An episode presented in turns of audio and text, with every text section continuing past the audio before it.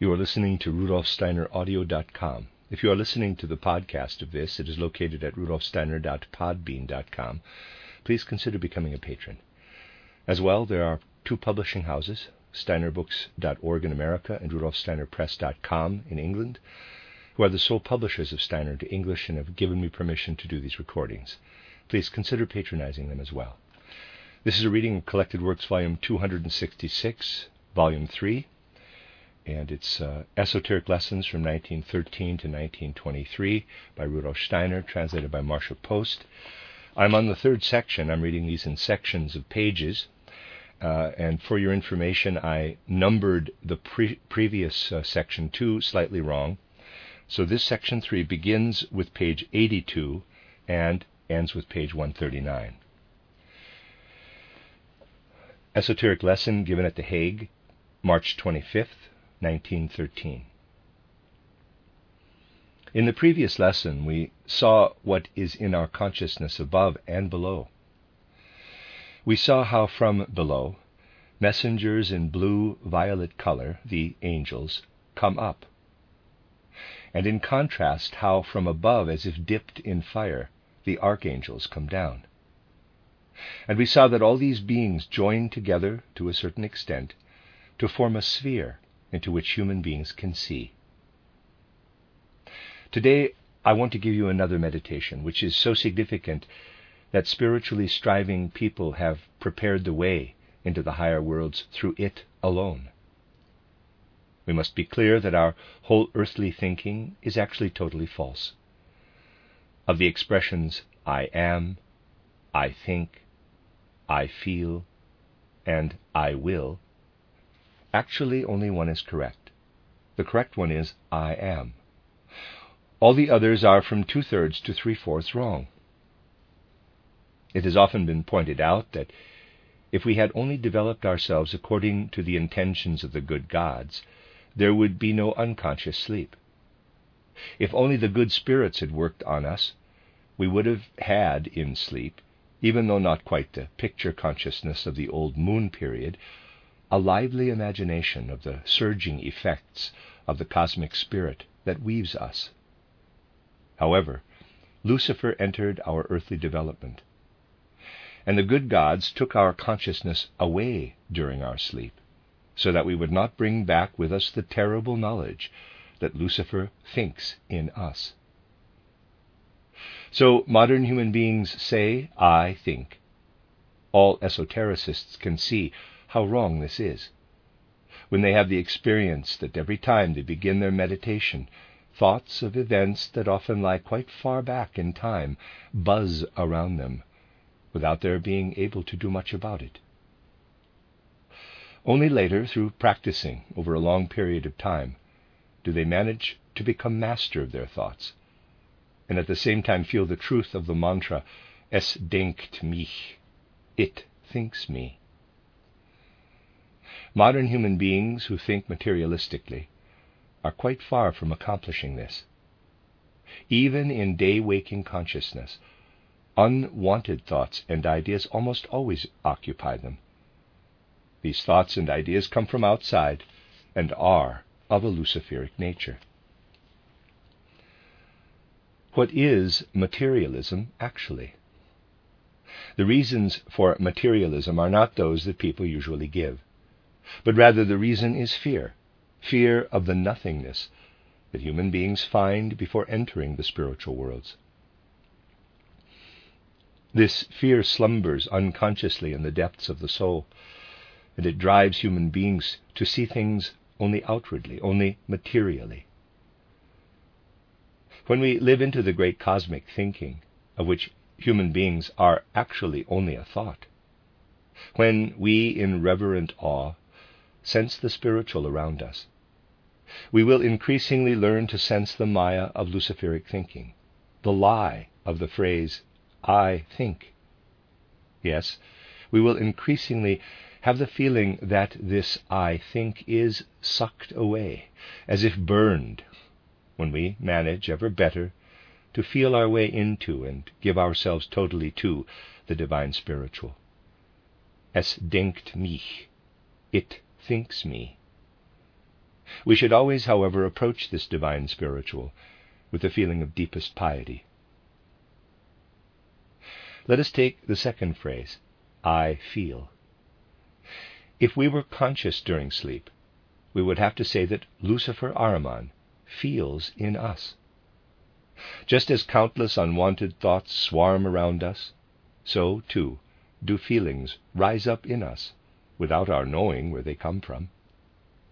Think of all the drives and desires that want to be fulfilled. But the good gods have dampened down our consciousness during sleep. And so we feel we are correct to say, I feel. With the greatest gratitude toward the high beings who form us, we should devote ourselves to the second mantra, Es webt mich, it weaves me. It is no different with our will impulses as it is with our thinking and feeling. In truth, we would have to say not I will, but Ahriman wills in me. For most of our will impulses are ruled by Ahriman. Esotericists should, with a feeling of deepest reverence, imagine that higher beings work in them and have an effect.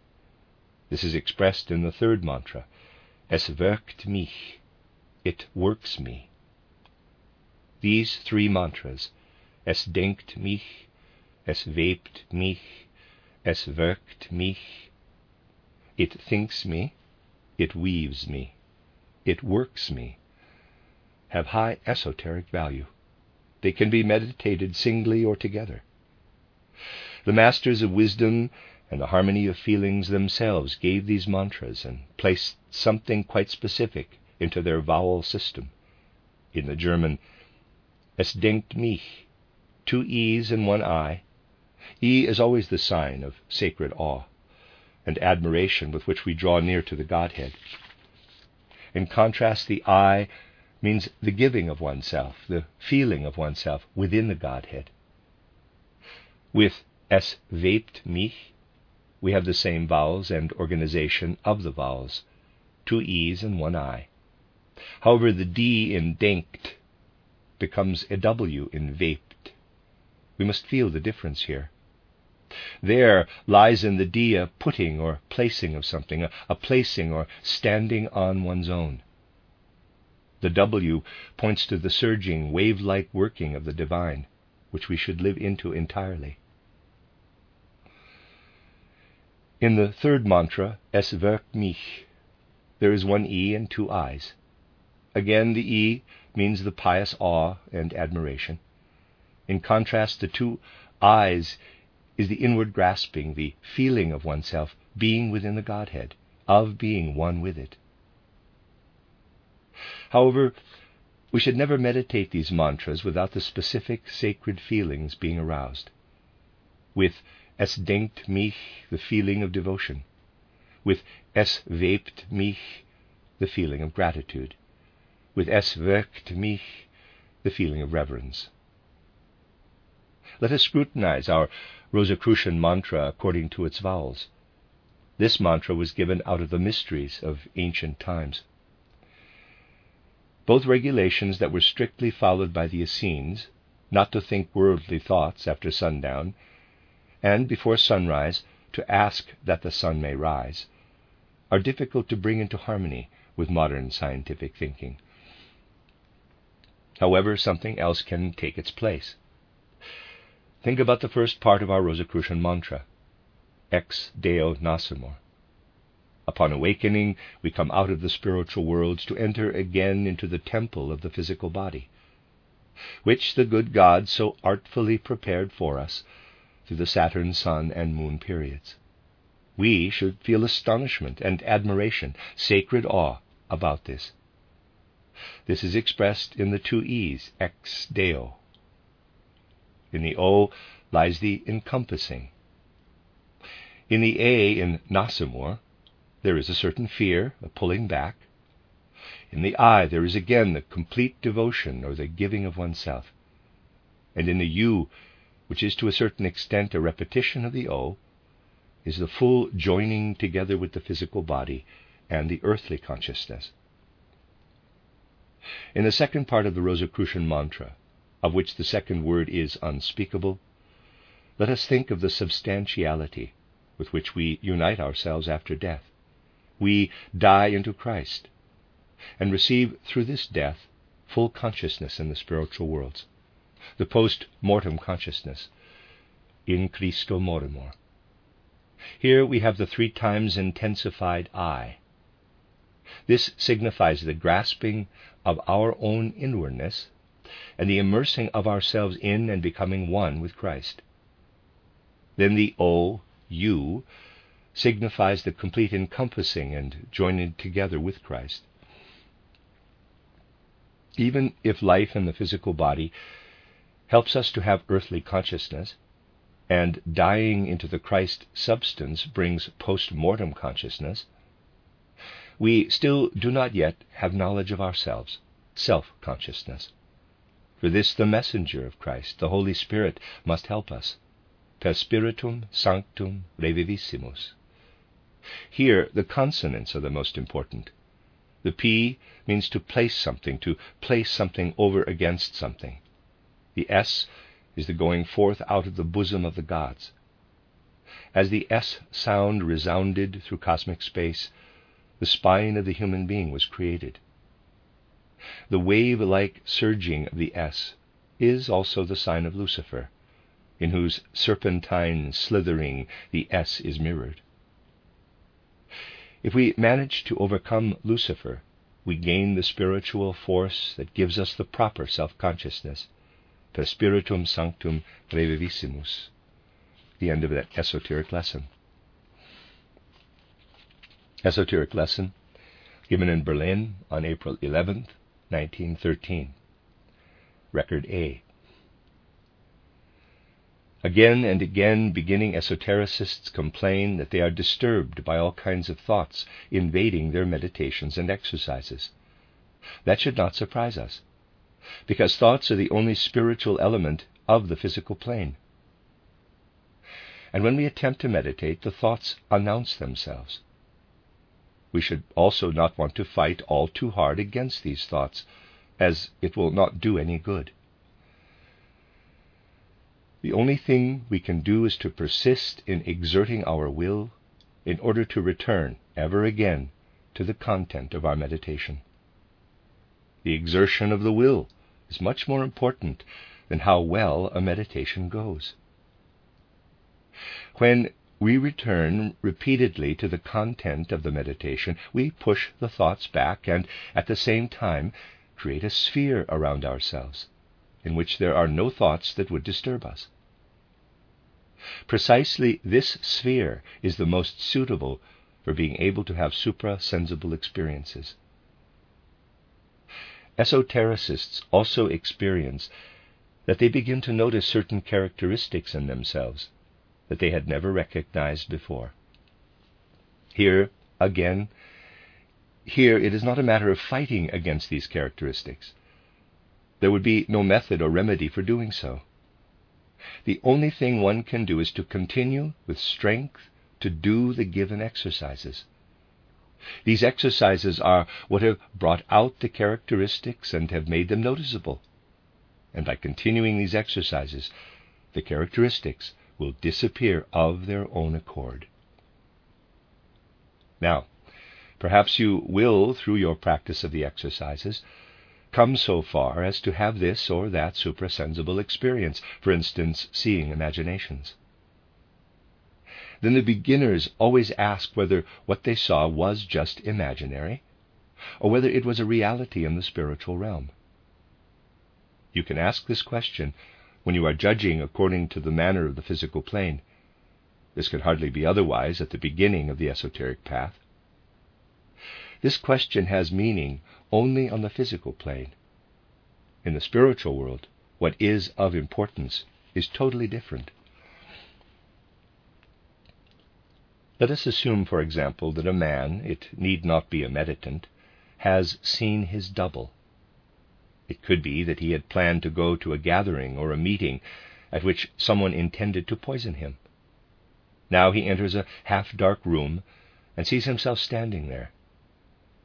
Because of the impression of this experience, he does not go into the gathering, and as a result he does not get poisoned. The form in which the experience clothed itself is not what is important. The most significant thing is that the spiritual being that accompanies the human being from incarnation to incarnation wanted to make an impression on him. Just such a being exists, which belongs to the hierarchy of the angels and is called by various religions the guardian angel of the human being. This being could not influence the man's thinking in such a way that he would have known through thinking, quote, I should not go to the meeting tonight.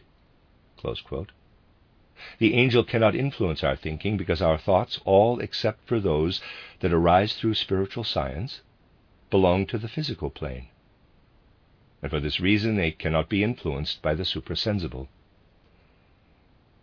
After death and already during sleep, we lay aside our thoughts, with the exception of the spiritual scientific thoughts. However, our feelings and will impulses reach far beyond, into the suprasensible realms, and therefore an impression can be made upon them. That happens, for instance, in the seeing of the double. It can also happen, however, that people see their double, not because their angel shows it to them, but because the etheric body becomes free, even if only for a moment, and they see their physical body standing before them. It is also possible that they see their double simply because they have upset their stomach, and because of that the etheric body, perhaps only that part which serves the stomach, is freed for a moment. We must carefully differentiate between these ways of viewing the double. It can also occur that an impression that must be made, as in the case of the attempted poisoning, is made in a different way. In one instance, a person might see the double, and in another, the person might enter a room, and at the same moment, with a loud noise, a painting inexplicable falls from the wall. This corresponds approximately to the writing of a message in German one time and in Latin another time. Readers aside, I forgot to mention that these are notes by participants and not Steiner's actual words. End of readers aside. Therefore, it does not make much sense to ask whether what you have seen is real or not. And a teacher of esotericism would never give an explanation for an imagination that you have had merely once, but only for one that has often repeated itself or is important for some other reason. It is just as if someone were to write B I N on the blackboard and someone else were to say, I see a vertical straight line with two little curved arches, a vertical line, and then three lines connected to each other. However, another person who had learned to read would immediately say, That is the word bin. There is no immediate definite explanation of the imaginations. Rather, you must first learn how to read them. Or it can happen that esotericists at the very beginning of their path see some kinds of figures in the air, and there's an illustration below.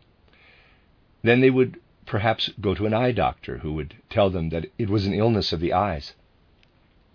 From the standpoint of the eye doctor, that is correct. For the eye doctor, the whole belief in theosophy is an illness. But the figures in the air all stem only from the fact that the etheric body is beginning to make new movements, and that these carry over once in a while to the physical body. That is why the esotericist sees these figures. Some esotericists might say that their physical body is then damaged by the exercises if the etheric body affects it in this way. And then the esotericists are overcome by a terrible fear of every little pain and complaint. Yet there is absolutely no danger with these things. With time, the etheric body itself will remove them. Also, for this, the only remedy is to calmly persevere. Occasionally, people complain that they get a terrible headache right above the bridge of the nose and ask what to do about it. It would be best to do nothing about it, but to calmly continue with the meditations. At first, the pain will get worse to the point that they feel as if their head would split open. However, first of all, their head will not split open. And secondly, it will be possible that precisely because of this pain, they will break through the wall that separates them from the supersensible. Only through pain and suffering can we further develop ourselves. Often, also, with the illnesses that arise, these are the karmic results of certain evolutionary conditions that you have already gone through in an earlier life, and which you cannot eliminate or remove in any other way than through illness and suffering. Many times people notice that after an illness is over, they have progressed in their development. One should feel that everything that comes is karma. End of Record A. Record B. It happens again and again that beginning esotericists come to me with an overwhelming experience of their meditation. They complain especially, as happens often, that the moment they begin their meditation, thoughts buzz around them like a swarm of bees. Memories arise that are often of a sorrowful nature, and they often lie quite far back in time. We must be clear that all esotericists, under all circumstances, make progress. When their thoughts buzz around them, that is a sign of progress. For they must become aware of the fact that when they do their exercises and meditations, they receive more spiritual forces. Thoughts and memories are the only spiritual elements on earth. When they press themselves upon the human being, that is a good sign. The what is not the main thing in meditating, but the how. For this reason, we should persevere and ever again make our will active. The steadfast will is the main thing, and even when the meditation absolutely does not go well, the will is still strengthened. Precisely in such a space or sphere, out of which the swarming thoughts have been driven, is the best possibility for a manifestation or phenomenon to come out of the spiritual world. Others come and tell me that they have experienced this or that and ask if it is a reality or an illusion. That is difficult to answer. Naturally, it is a truth, a reality. However, one must be careful not to credit it with too much significance. This question has meaning only on the physical plane. In the spiritual world, it means nothing. Others have complained about a strong pain just above the bridge of the nose, at the root of the nose, between the eyes, and ask what they can do for it. You see, you must simply bear it. Just keep on meditating. The pain will get worse. It will feel as if your head is going to split open. But, firstly, your head will not split apart, and secondly, through this you can break through the wall that separates us from the suprasensible. Only through pain and suffering can we further develop ourselves. Often, illnesses that arise are the karmic results of developmental circumstances we have gone through in an earlier life, and which our soul can reject or get rid of only through illness and suffering. We often notice after such an illness is over that we have progressed in our development. We should think of everything that comes as karma. Even when specific characteristics appear, such as egotism, vanity, etc., we should not fight against them, but simply continue meditating. We should not apply any method or remedy against them, but rather continue to exert ourselves with our exercises, because they will indeed drive such traits out of us. Beginning esotericists often see their double. For instance, a man enters a room and suddenly finds himself standing in front of himself. Let us also imagine that he wanted on that particular evening to go to a social gathering where he was to be poisoned. That could, of course, be karmic. Now he encounters the appearance of his double, which would most likely keep him from going into the gathering. How did that happen? Yes, you see, each of us has an angel that leads our life from one incarnation to the next. In religions, orders, or spiritual movements, it is called the guardian angel. The angel wanted to protect the man, to warn him. How was the angel to do this? The angel could not speak to the man, especially since he was not yet an esotericist, his thinking was completely earthly. Only spiritual thinking is suprasensible. Physical thinking is of a purely earthly nature.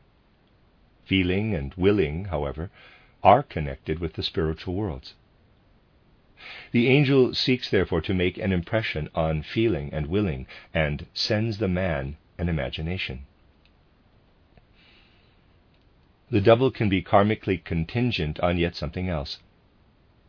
For instance, through a sudden shock, the etheric body can be loosened, and one finds oneself facing one's own physical body. Or a quite trivial thing can cause it. One may have upset one's stomach. The etheric body leaves that particular place, and one sees oneself. The form in which the occurrence clothes itself is not the main thing. It can just as easily happen that someone enters a room and that at that moment with thunder like, deafening noise, a picture falls from the wall. It is the same situation as if one were to write a communication one time in German and another time in Latin. An imagination is of value only when it appears often. One person will understand it, another will not.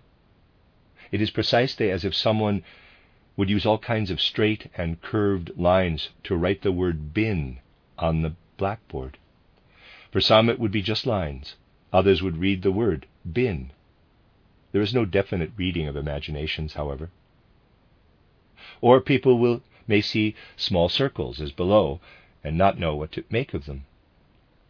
A medical doctor will think it is due to an illness of the eyes.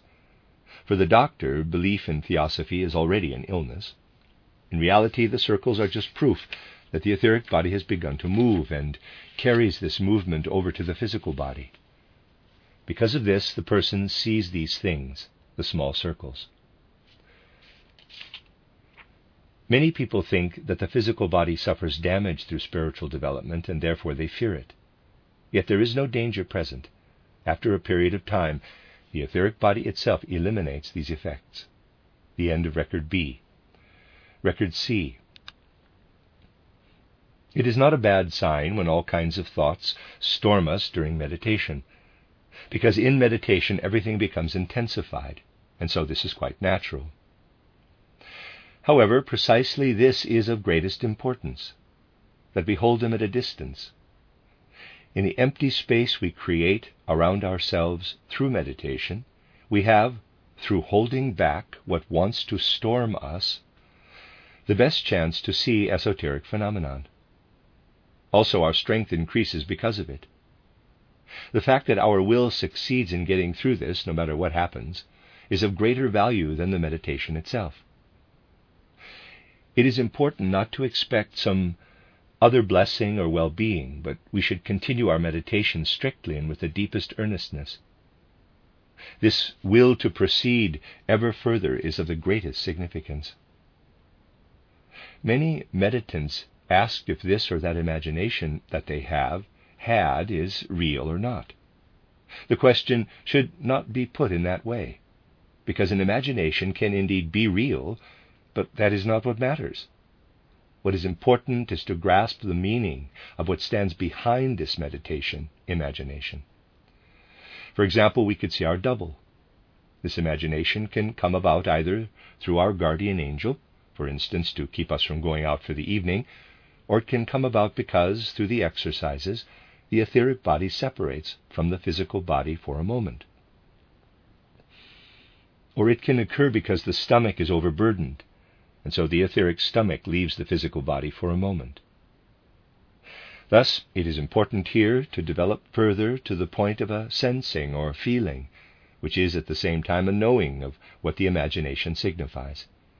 It can also happen that meditants see all kinds of figures, and a doctor would say that something is wrong with their eyes, and there's a figure there. The seeing of these figures can occur because through the exercises, the etheric body takes on other forms and therefore works differently upon the physical body. Some meditants complain that they get a terrible headache. However, it would be best if they would not complain at all, but simply persevere even when their head appears to be about to burst.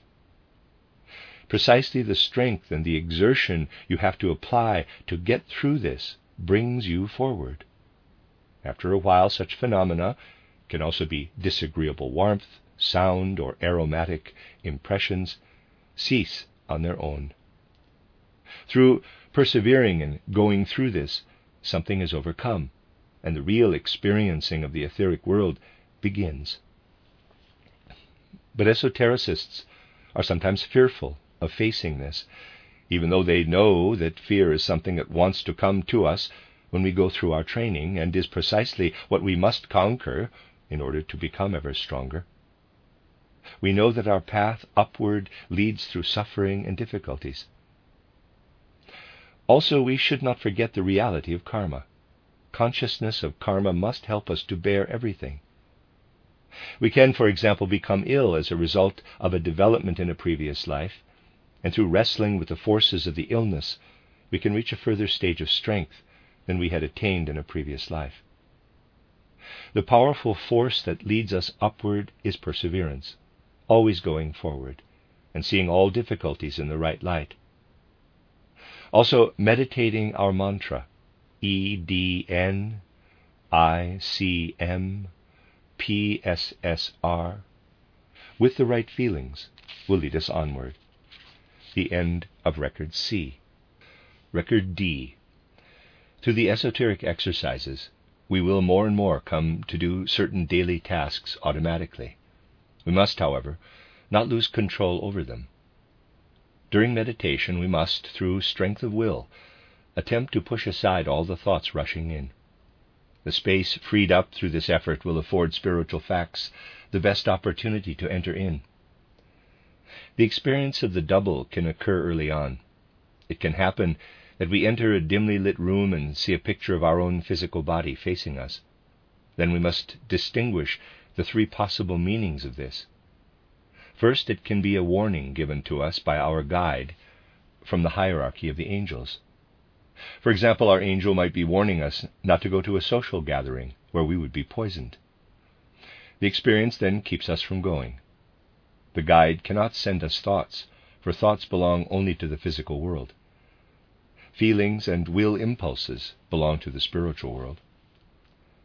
Second, we may have, through our concentration exercises, loosened the etheric body so that it lifts, even if only for a moment, out of the physical body. Then we can experience our double. Third, we may have a stomach ache. The etheric body departs from this part of the body, and we can see the double then also. We must learn to know what the experiences signify. Then we will not be able to say that we do not know if something is a reality or an illusion. The end of Record D and the end of that esoteric lesson. Esoteric lesson given in Strasbourg on May 14, 1913. Record A. Our meditations gradually have the effect that we, in a body free state, enter into the higher worlds and learn to know and to see there. It does not matter only that we enter into the higher worlds, but also how we enter is important. The sole attitude we have when entering the higher worlds must be a good moral one. S O U L. Now, it is so that human beings, as sense physical beings, have first of all been abandoned by the good. They no longer sense the morality and goodness that could and should speak to them out of the all of creation. In order to give human beings freedom, Lucifer drew out the moral, so to speak. Human beings must now find it and awaken it at first in themselves, and then bring it back again to the spiritual divine worlds. Today, when we observe the sun rise and set, we do not feel any moral impulse streaming to us from there. If it were not for Lucifer, we would feel streaming from the sun forces that pulse through us in such a way that we would know and feel ourselves to be an I. When we observe the moon with the methods of astronomy, we know that in the time from the new moon to the full moon and from the full moon to the new moon, constellations bringing balance hold sway. These constellations bring it about that we see at first a quarter, then a half, and then the whole surface of the moon illuminated. We no longer feel that if the constellations were totally different ones, and if the moon changed its position only a tiny bit, then living beings, such as human beings, in their physical bodies, could no longer exist at all. For the forces of reproduction flow from the moon. When we look at Mercury, our staring no longer gives us the ability to recognize that without Mercury, no connection between the sun forces and the moon forces would take place, between the I forces and the forces of reproduction. In the same way, with Venus, we do not feel that without its mild light, all of those love relationships between people that make them so happy would not exist. Lucifer permeated the human astral body with egotism. This was necessary for the sake of the development of the freedom and independence of the individual. However, we, it must not go so far that human beings become insensitive to the moral element. This has happened, however, in relation to nature. It has happened, for example, in our relationship to the elements. We should have been able to sense from air, fire, water, and earth that they exist in order to create a punitive compensation for our human sins, that in them live the elemental forces, the ill making forces. We must and should allow these forces of illness to work themselves out in us so that they can purify us. The same words can be both true and false depending on who speaks them. When Lucifer says, quote, Nature is sin, spirit is the devil, quote, these words are a mockery.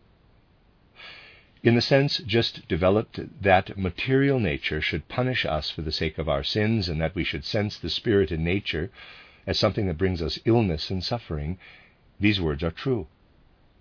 For pain and suffering are the God given remedies to recognize and overcome egotism. When Lucifer says, quote, You will be like God, quote, it is a lie. But understood correctly, it is true. Christ says, quote, You are gods, quote, the sons of the Godhead. The human being is called to become a God. What does modern materialism that breaks the world up into atoms, into physical matter, want? And what is it doing? It wants to make the forces of sin eternal, for matter is condensed error. Through spiritual development, matter must turn into spirit. We must wrest from nature the moral element that was laid into it by the divine cosmic wisdom. Rosicrucian wisdom foresaw this whole materialistic development. For that reason, it gave methods and showed paths to an elevated morality, without which we shall not enter into the higher worlds for salvation and blessing. We would perhaps indeed enter therein, but we would not find that Lucifer approaches us there as the guide into the knowledge of the higher worlds, as he should be. He would be there as tempter, who feigns all kinds of divine spirituality and shows us what is not real ex Deo nascimur.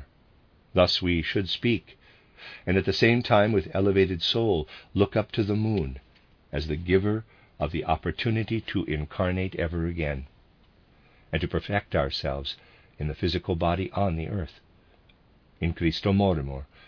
Here we look up to the sun in order to sense from there ourselves as I beings, as divine spiritual beings, through Christ, the lofty spirit connected with the sun per spiritum sanctum reviviscimus.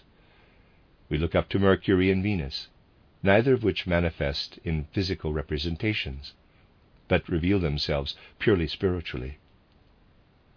This is because the power of the Spirit that trains the human being to spiritual love is distributed on these, Mercury and Venus, and the other planets, Mars, Jupiter, and Saturn. Plato felt like an echo that human beings had been abandoned by the good. He felt that the good lived withdrawn deep in the bosom of the Godhead in controlled silence. Plato said, quote, God is the good. Christ Jesus also said that the good had withdrawn from human beings. Quote, no one is good but God alone. Thus, we want to strive unceasingly for higher morality, so that we will become able to sense the moral impulses in nature, the sun, the moon, and the stars, and to bring back to the spiritual world again the moral element that Lucifer had taken away for the sake of our freedom. The end of Record A. Record B. Two things are necessary for esotericists. First, they should devote themselves faithfully to doing their exercises, and second, they need to develop a specific fundamental attitude that I will describe. In ordinary life, no one asks upon awakening why the sun rises again, nor does it move people when they see the progression of the phases of the moon from full moon to new moon and back again? Or when they see the individual planets shining in the starry heavens? People do not think they have to connect any moral significance to all of this. The moral world and the natural world are thought to be separate from one another. This brings it about that human beings really do live in a world that is abandoned by the good. For esotericists, the moral world and the natural world must be united again. When esotericists observe the sunrise, they can never describe it as the astronomer does. They know that without the sunlight, an I could never live within them. The influence of the sunlight always works upon human beings. Even when they are sleeping in the night, a spiritual influence goes forth from the sun. When esotericists see the moon, they know that if the moon did not pass through its phases, humanity would not be able to exist. It would cease to be. If the moon were shifted even just a little out of its path in relation to the sun, the existing human race would wither. It would not be able to bring forth any descendants, because the moon brings the power of reproduction. When esotericists look at Mercury, they know that it unites the forces of the moon with those of the sun. The I forces of the sun could eternally descend, and the reproductive forces of the moon could continue to build people. But without the uniting force of Mercury, these forces would always remain separated, and from Venus streams the force of love through which the possibility for this uniting comes about.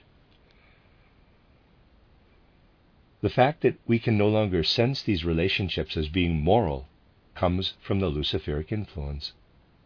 We are set in a world abandoned by the good because Lucifer pulled the moral element out and separated it from the natural world.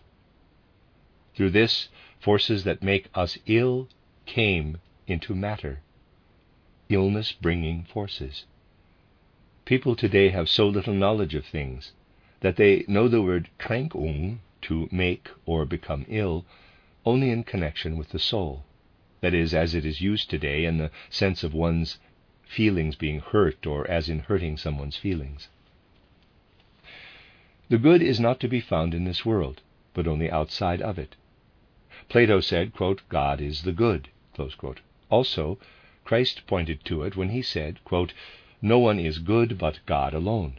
The good gods laid evil into matter so that human beings will learn out of freedom to turn away from it.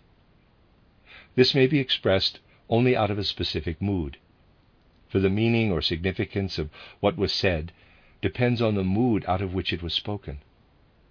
Thus, Lucifer maintained, quote, You will be like the gods, and Christ Jesus spoke as the highest truth, quote, You are gods. Only in a special state of mind and soul may it be said that matter is nothing other than concentrated wrongfulness. Concentrated sin is matter. Materialists think of matter as being divided into atoms and that these atoms have an eternal existence. However, these atomic theories of the 19th century are based on nothing other than the wish to pull sin together into little atoms and then to make them eternal. there is also the wish not to recognize anything else besides this in the world.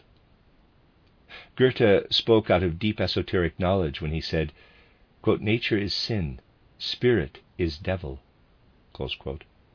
However, he said this as a mockery because he knew that one may not express such truths in a conventional manner.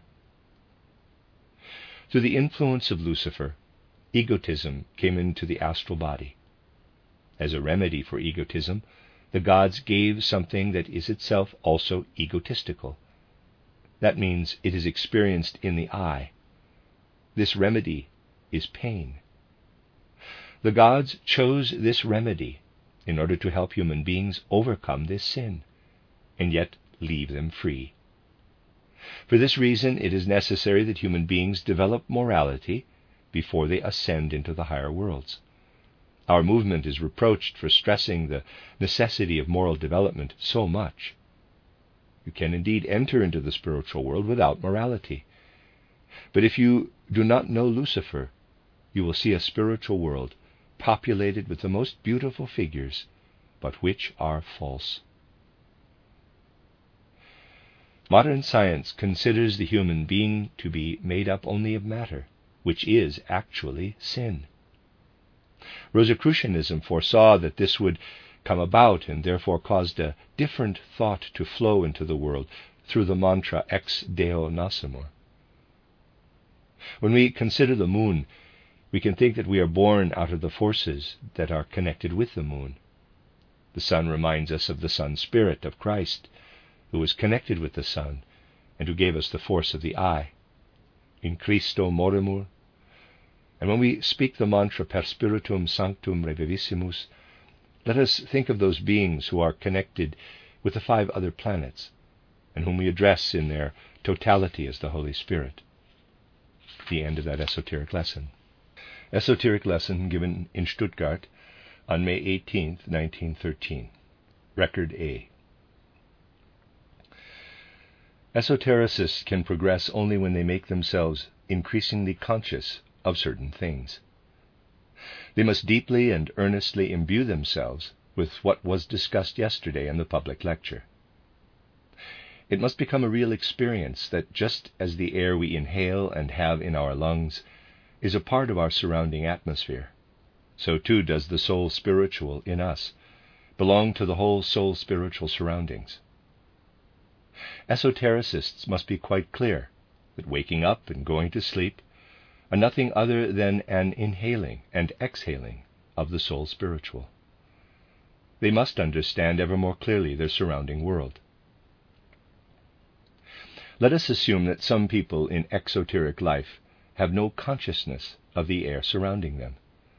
They can perceive only the minerals, plants, solid and liquid elements, the mountains, and so forth.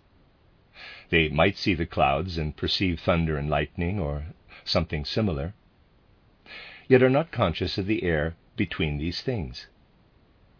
This person would be like the exotericists who have the spiritual world surrounding them but know nothing of it.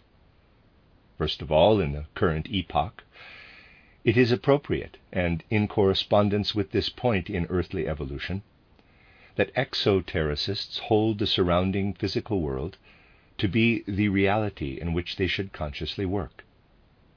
Esotericists, however, should understand the physical world quite differently. What is this difference? It is correct that exotericists assess physical things everywhere according to cause and effect. And today, natural science is quite proud to prove cause and effect in all outer processes. For the esotericists, it should be different. When they, for example, contemplate history, it should not be thought that facts and events occur as the result or effect of something else, but rather that these physical events are only signs of spiritual occurrences. They must learn to connect these things with each other, and through this read them correctly. People cannot read properly when they know only the individual letters of the alphabet just as those who can read combine letters in a sensible manner and do not ask, for example, when they look at the word but, if the letter U is the result of the letter B. So too must the individual signs of outer history, of outer events, be read in the right way. Therein lies the true nature of the esotericist, that he or she learns to do this more and more. We will consider an example of this from human life that is itself quite difficult to understand. We know that the most essential thing in human life between birth and death is the consciousness that connects individual experiences. We are conscious of our past back as far into our childhood as memory reaches. This memory is important in our life. In abnormal cases, human beings lose this consciousness. For example, a man, let us say in a city in Central Europe, went to the train station and bought a ticket to another city. Upon arriving in this city, he bought a ticket to another city, and so on. He also traveled by ship, and after a time he arrived in North Africa. But he had forgotten everything that happened from his original station of departure onward. In fact, he had forgotten his whole life from birth on. Yet he had acted in a totally reasonable and intelligent manner all the way from buying the tickets, traveling, and arriving in Morocco, perhaps more reasonably than other people. This shows that reason and consciousness are not one and the same thing. Students in school, for example, can learn much and grasp it with their reason. And yet, if their consciousness is not there, they cannot use what they have learned. It is like having a tool that they leave unused.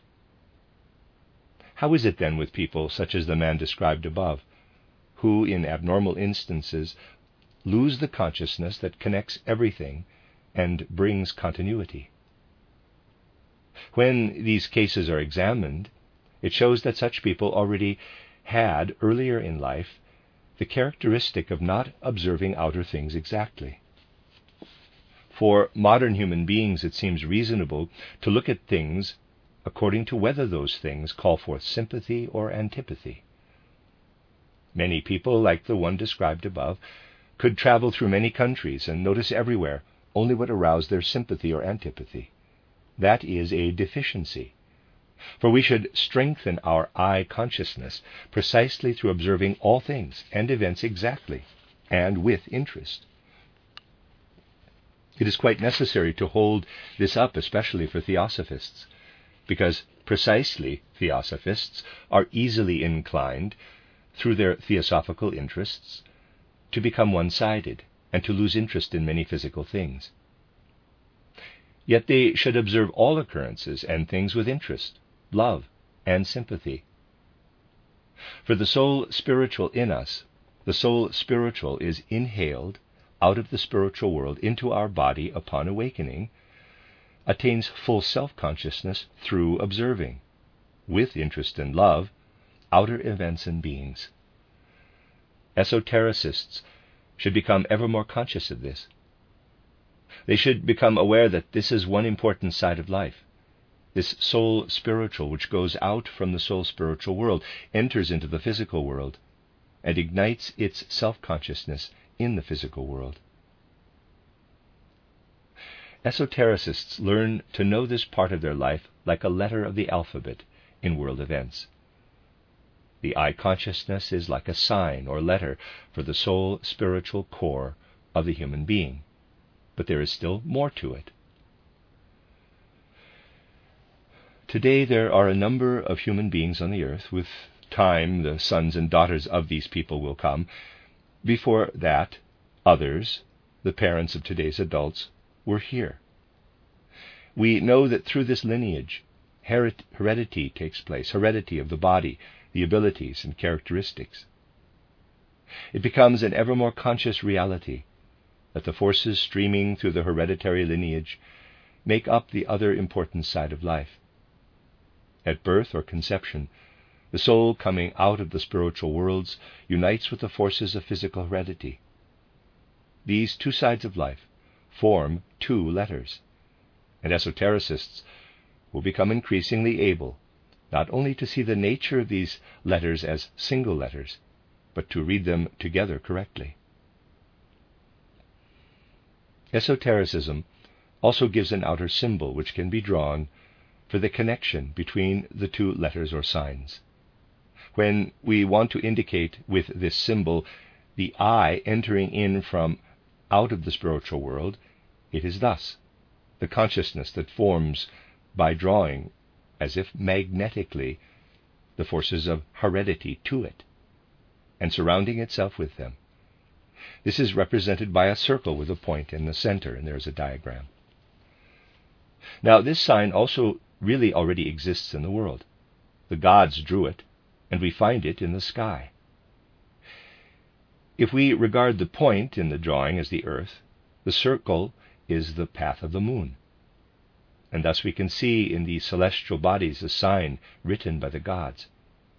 It is a sign that the earth is the place of the developing I consciousness, while the physical orbit of the moon and the physical moon, which turns through all of its phases, from new moon to first quarter to half moon to full moon, is the outer sign for the forces working in heredity through the physical sun directing its light onto the earth, and through objects on the earth raying this light back to the sun, self consciousness can be kindled in the human soul. Were the sun to stop shining even for only a moment, the possibility for a self conscious human life would cease. And without the forces of the moon, physical heredity could not continue. If the moon were to be pushed out of its orbit even only by a little bit, the forces that are necessary for the continuity of the physical heredity of the human being would cease to work. Human beings would still live a while longer with the forces inherent in them, but then physical reproduction would come to an end. Indeed, a time will come in the future when the forces of the earth become so strong that the earth will again take the moon into itself then the forces that now work from the moon and bring forth heredity will no longer exist. The human being will cease to be a propagator of offspring, and the human race will come to an end. All of this must become ever more a reality for esotericists. They must learn to understand correctly the point within the circle in the manner described.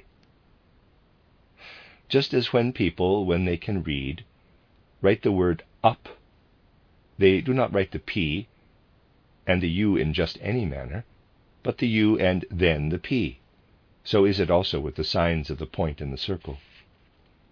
Esotericists put them together correctly, and they can then read the symbol for their nature, in which the soul spiritual becomes conscious through union with the forces of heredity. Yet there are still other forces acting in order to bring about the life of the human being the way it is.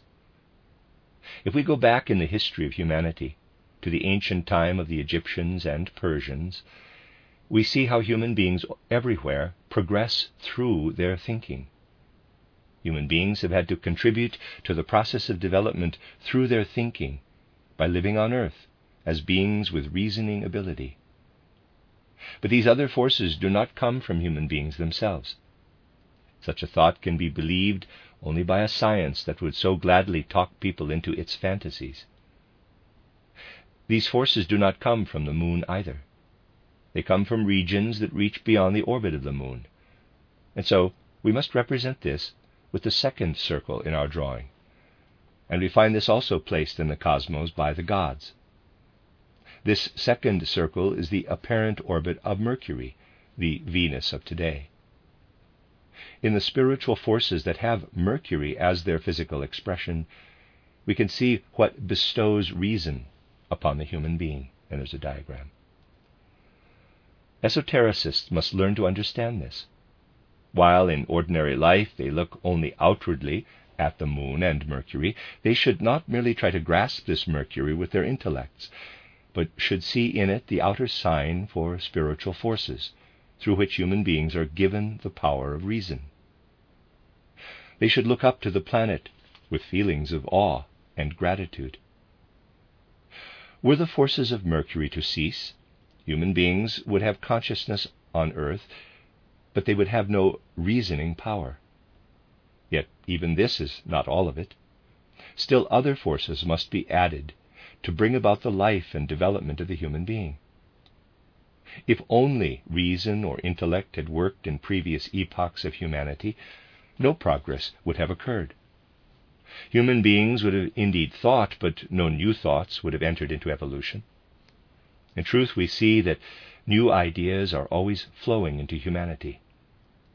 Today, children in school learn things that were unknown to the human being at the time of Pythagoras. Without such new thoughts, all the inventions and progress would not have been possible. From where do these thoughts come? They come from a yet higher sphere, which we represent with a further circle, the apparent orbit of Venus, today's Mercury. Venus is the physical expression for the spiritual forces that fructify the human reasoning or intellect with new ideas that go beyond the ordinary brain thinking. There are still further forces, which, although they do not directly work upon the earth and human beings, work indirectly by raying upon Venus. These are the Mars forces. In order that these Mars forces do not work in a warlike manner when they radiate onto Venus, and through Venus indirectly onto Earth, there streams onto Mars a lofty divine force out of the surroundings of Jupiter. This force is not easy to describe in words. It can be described as a spiritual light that cannot be physically perceived. Human beings can, however, experience this light inwardly as the force of love when they look up in awe and gratitude to this cosmic being, Jupiter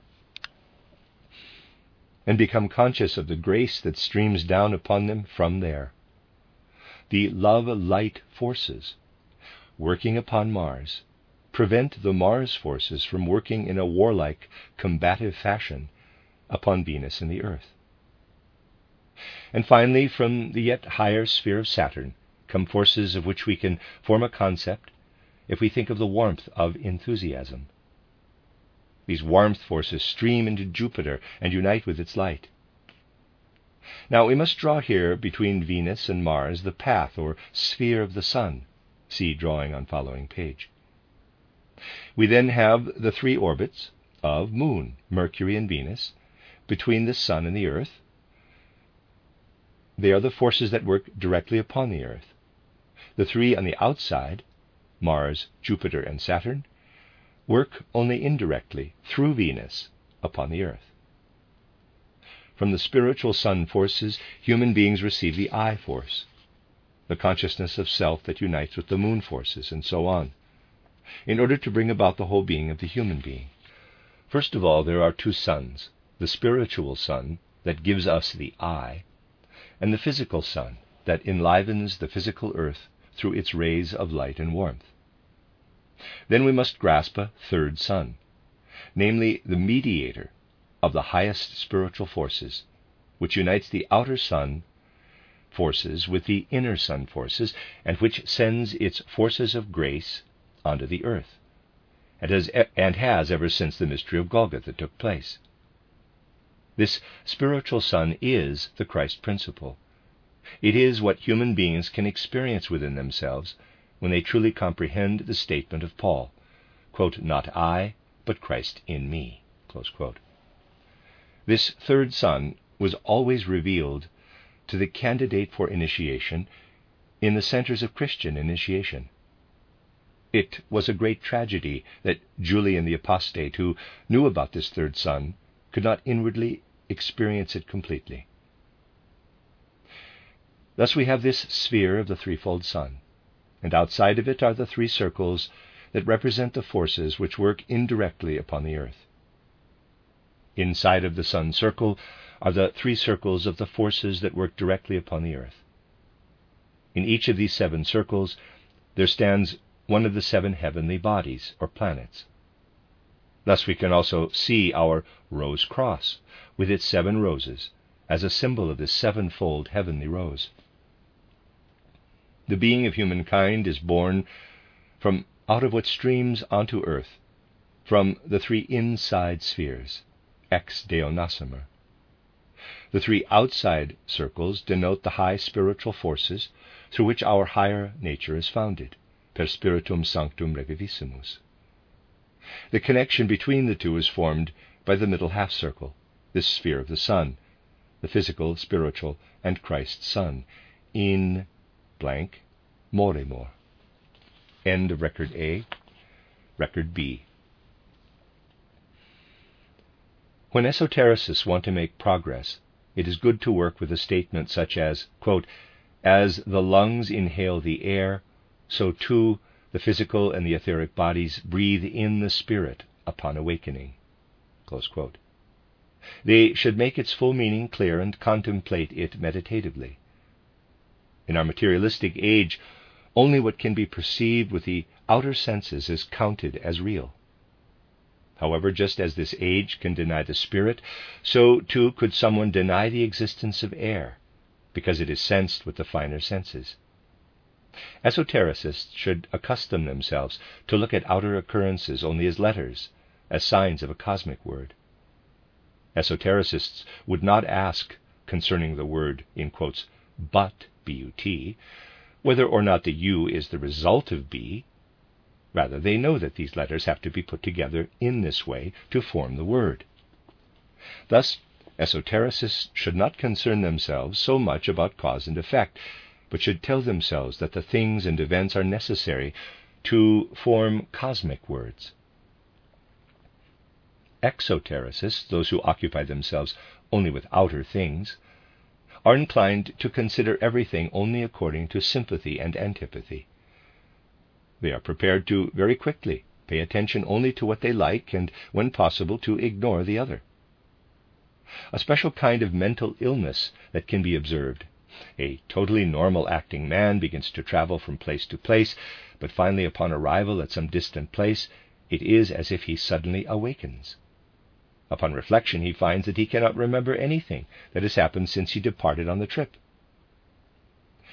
When we examine the past of such a person, we can find that already earlier he passed by many things of this world without having any interest in them. Through this he weakened his I to a great degree. It is a weakness, almost like a temporary loss of the I.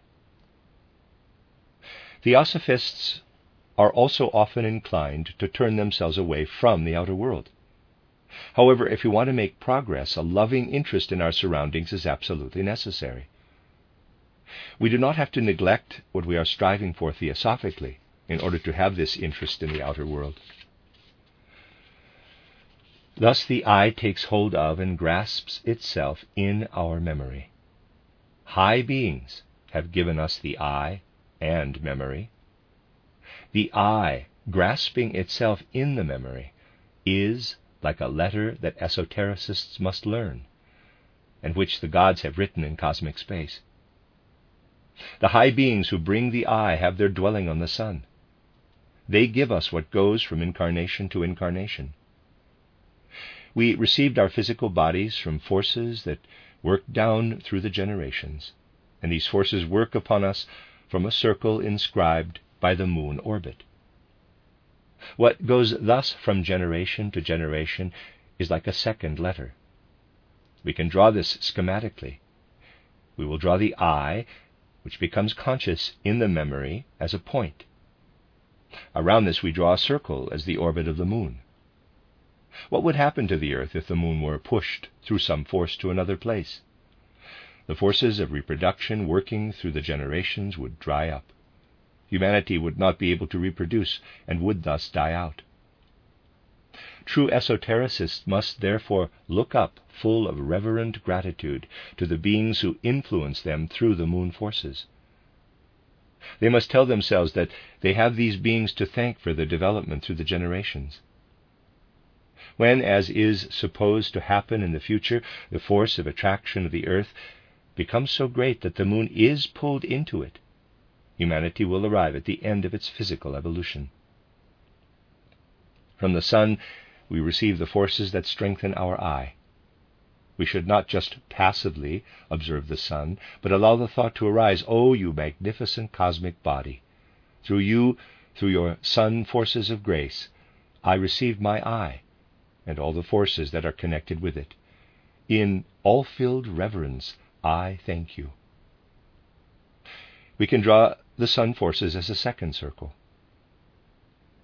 In order for both what comes out of generations and what comes out of the sequence of incarnations to come together, forces that live above the sun sphere must work, the Mercury forces. Through them we received our intellect, which is bound to the brain. When we look in the direction of Mercury, and in general when we use our power of reasoning, we should feel gratitude toward these beings who have given the intellect to us. Yet there is something still higher than the mere intellect. Evolution would not have been able to progress, but would have ma- remained the, at the same point if ever new creative thoughts had not flowed into it. Children in school today learn things that the Pythagoreans, in all their wisdom, did not know. And these new thoughts flow in continually from a sphere above Mercury, from Venus. Through Venus, creative thoughts flow into evolution that manifest, for example, in inventions. Only through this is progress possible. This kind of thinking does not go through the intellect, as it is not bound to the brain. Rather, it is lighter and more related to feeling. Above the sphere of Venus are lofty forces that do not work directly upon humanity. They work through and fructify the Venus forces. These are the Mars forces. In order that these Mars forces, in their collaboration with Venus, do not have a warlike effect, there streams in from a still further surrounding, the sphere of Jupiter, a lofty divine light force, which is imperceptible and is seen as darkness by ordinary human beings.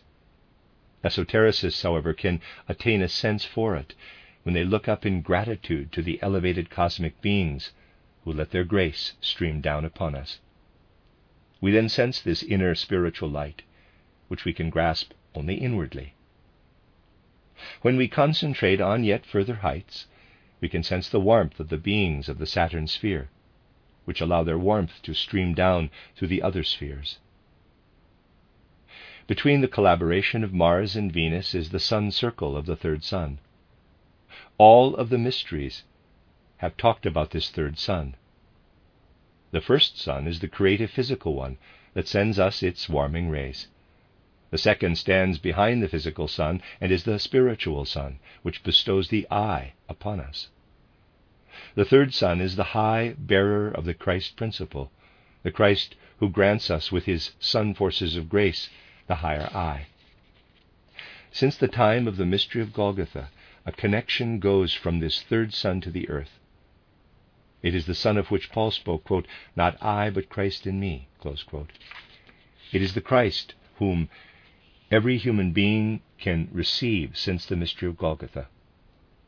This third sun became manifest to the candidate during the Christian initiation.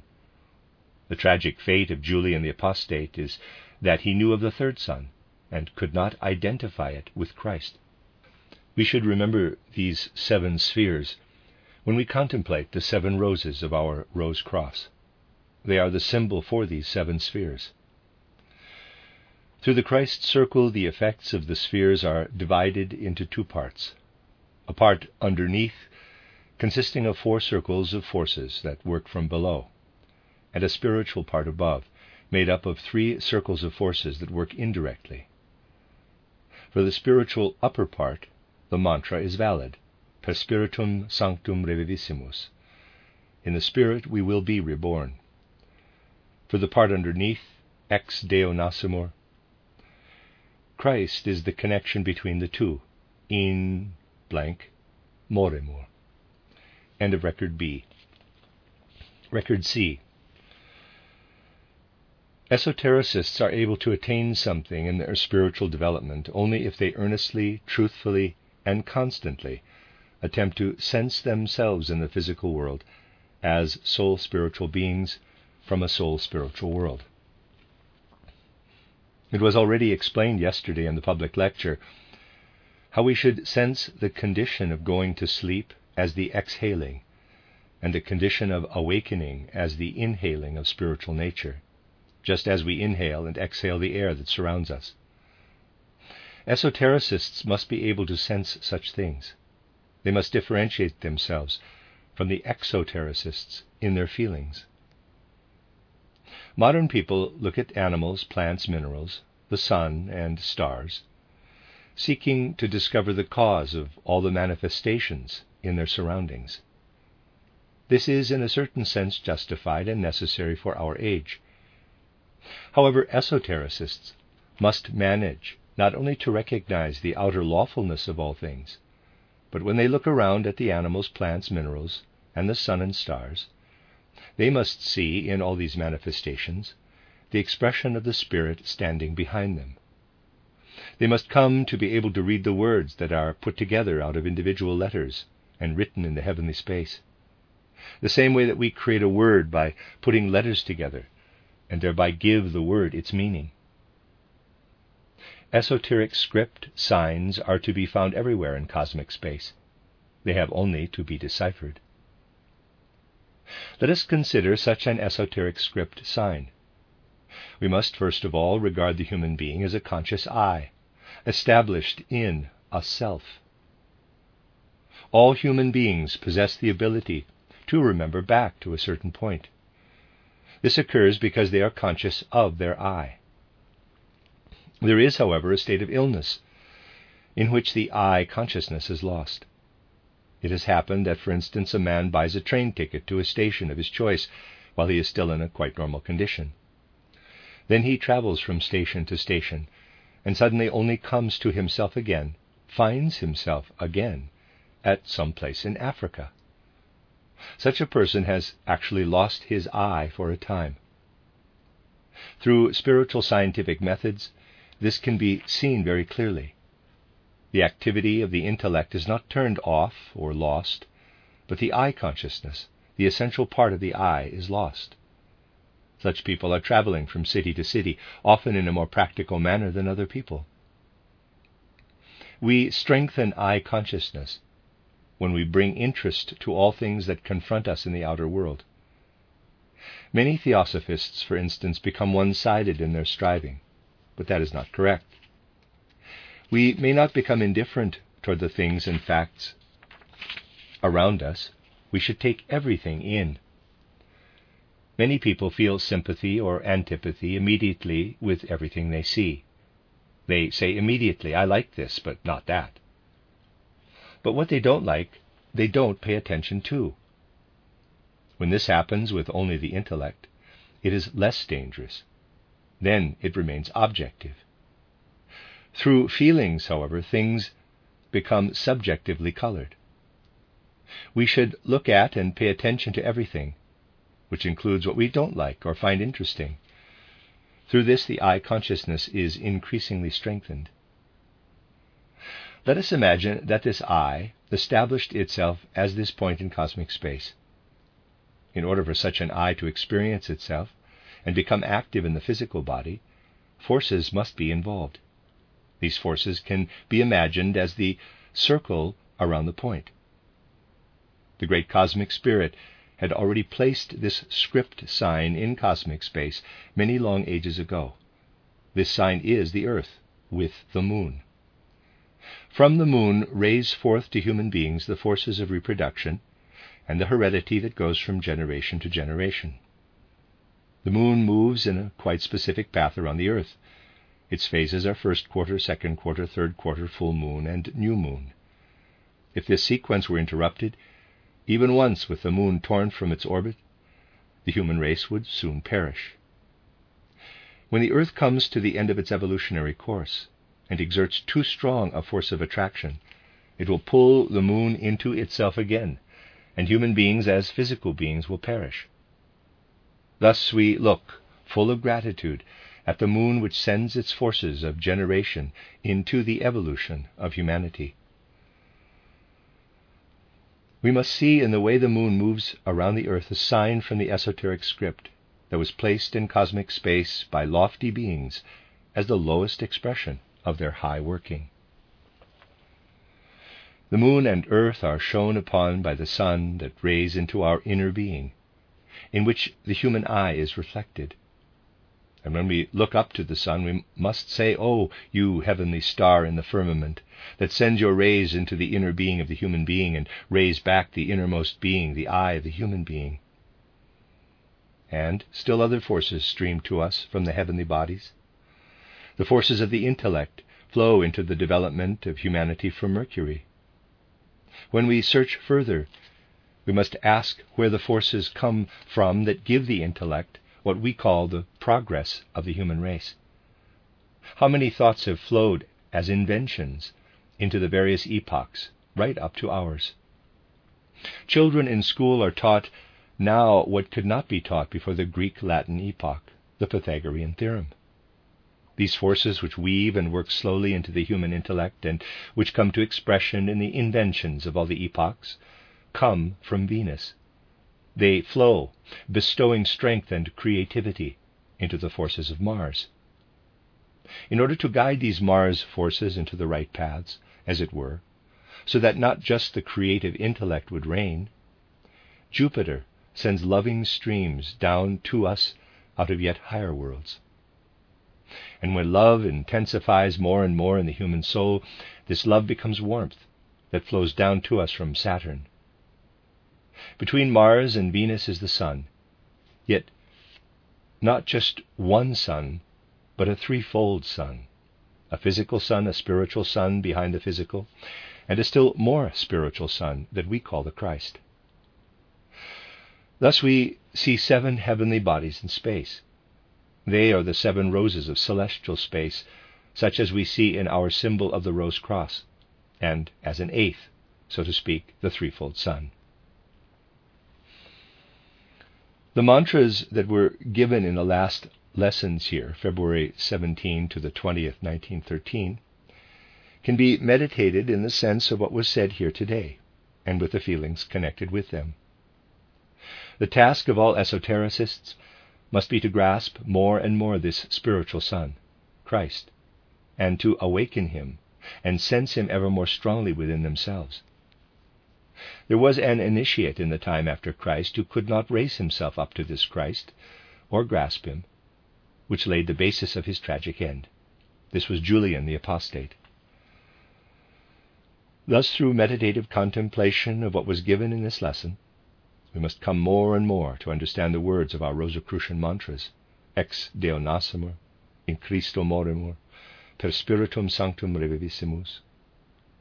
And we must also come to an ever increasing understanding of the mantra that was given to us by the masters of wisdom and the harmony of feelings, and which we hear at the end of every esoteric lesson. Quote, In the Spirit lay the germ of my body, and the Spirit has imprinted in my body. Close quote. There's a chart here, I'll read these. Lead to the tree beech to Saturn, gold to ash to the sun, silver to the cherry tree, moon, iron the oak, Mars, mercury the elm, Mercury, quicksilver, tin maple to Jupiter, copper, birch to Venus. Moon, wisdom. Mercury, receptivity for the divine. Venus, religiosity, morality. Sun, love. Mars, willingness to fight, resistance, capability. Jupiter, the indication is missing. Saturn, willingness to sacrifice. End of Record C. Record D. Esotericists should take into themselves with deep earnestness everything that is said.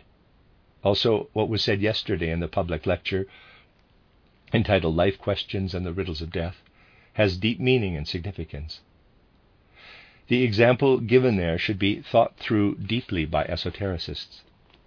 This was the example that just as people inhale the air that surrounds the whole earth, so too they inhale the soul spiritual, which surrounds us in exactly the same way as the air, upon awakening, and exhale it when going to sleep. The people who are connected only with the exoteric part of life ask about cause and effect for everything.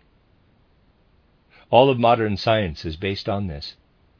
Our age is proud of being as exoteric as possible and of relating everything to cause and effect. Esotericists, however, should act differently. They should not ask about the cause or the effect of manifestations, but about their meaning and what they represent in the entire cosmos. For esotericists, everything becomes a sign letters, words, just as we would not ask upon seeing or hearing the word but whether the you is the effective be, so too we would actually not be able to do that with other manifestations. Esotericists are esotericists because they regard things as letters of a script that they must seek to combine into a whole. Thus, esotericists can have two experiences that are signs for them of something else. One experience is that we are aware that we experience ourselves as soul, because from a certain point in our life we can recall or have memories. We can sense ourselves as I.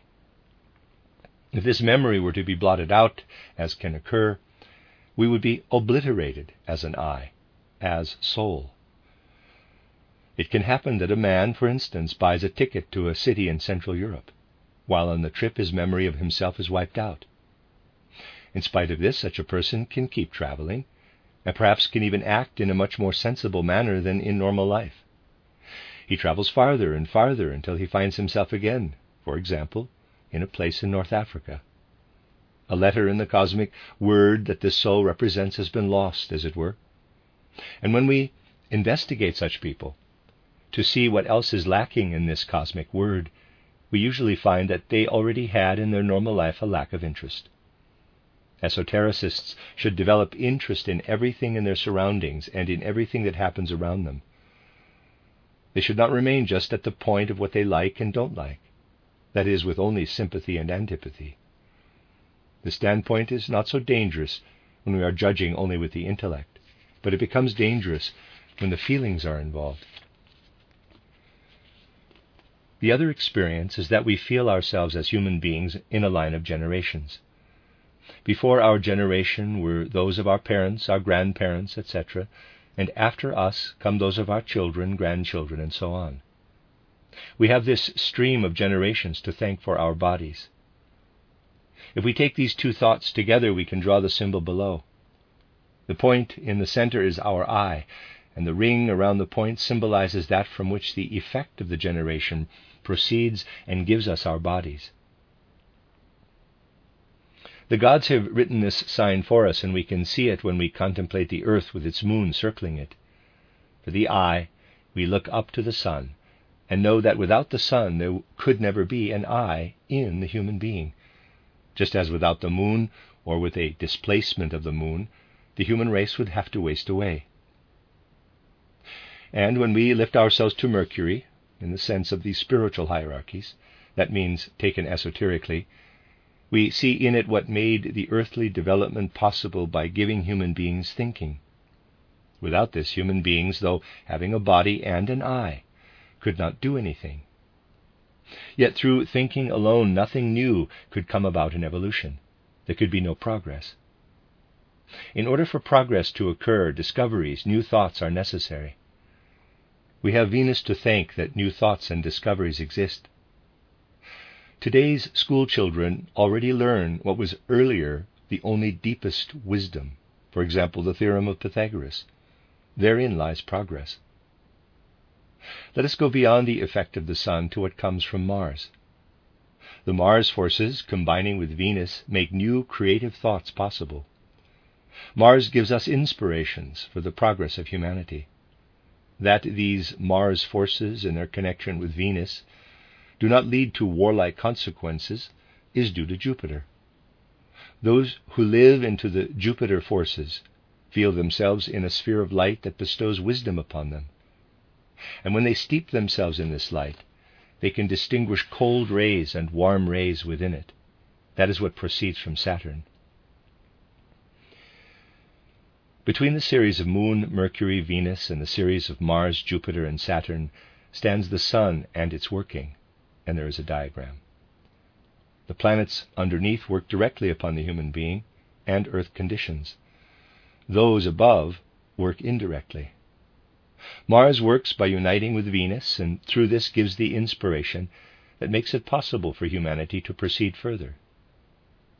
Jupiter works like a grace, influencing the Mars forces in such a way that they do not become combative, and Saturn gives enthusiasm. The Sun stands in the middle between these two series of planets and has a double, indeed a triple nature. It is a secret of esotericism that there are three suns. The first is the sun that brings the light that makes visible the physical objects on earth. And in this light is something spiritual that comes from the second sun, which bestows upon us the I, through which we have memory, so that we can have a self contained soul life. Behind this lies something still more spiritual. This is the third sun. The third sun is the Sun Spirit, Christ.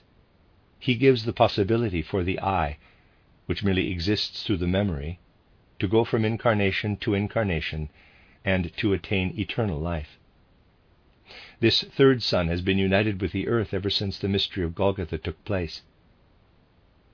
Rosicrucianism has preserved the knowledge of this. Julian the Apostate had a presentiment of the three suns. That he could not find the spiritual Sun, the third Sun, the Christ, became his undoing. Let us take, as is right, the moon and earth together as a unit. Or let us not count the earth. Then we have in the seven planets the seven light roses which Rosicrucianism places before us. And with the moon, sun, and the other planets is connected the three part Rosicrucian mantra Ex Deo nascimur, in Christo morimur, per Spiritum Sanctum reviviscimus. From God we are born, in Christ we die. In the Holy Spirit, we come to life again. End of record D, record E. Esoteric sign, eh, the circle with the dot. Four boundary with lotus flower. Everything around us is the outer expression of the spiritual, which stands behind it. Esotericists must come to be able to read the word that is made up of individual letters and written into the celestial space. They must learn to read this spiritual script. Esoteric script signs are everywhere to be found in space, and esotericists have the task to decipher them. Such an esoteric script sewing that has the most manifold and greatest meaning is O. If we want to decipher its meaning, we must contemplate the human being as a self contained being, inwardly conscious of his or her own self as I. Readers aside, there is a, there's an oval. It's not really a circle. I don't know if it stands for zero or for O, uh, so I'm leaving that open and readers aside. All human beings have the capability of remembering back to a certain point in their life. This occurs because they are conscious of their I in the normal way. There is, however, a condition of illness in which the human being loses this I consciousness. Such people act apparently quite reasonably. They can take a trip in a practical manner, for instance, but without purpose or goal, and they know nothing concerning themselves, often not even their name. The activity of the intellect is not wiped out, but the consciousness of the I is. It comes to them again suddenly. We can strengthen our I consciousness if we bring a loving interest to all things that confront us in the outer world. Never may we become one sided or indifferent toward the things, facts, and people all around us. We should take things in without immediately feeling sympathy or antipathy toward them. We should not immediately say that we like this and dislike that, and so not pay attention to the latter. We should seek to understand everything without our subjective feelings, even everything we do not like. Through this, the I will be strengthened more and more. Let us imagine this I established in itself as a point in space. The I is such a point. So that the I can experience itself in a body, forces must enter in. Let us imagine this as a circle around the point. Already long ages ago, The great cosmic spirit placed this script sign in space, representing the earth with the moon.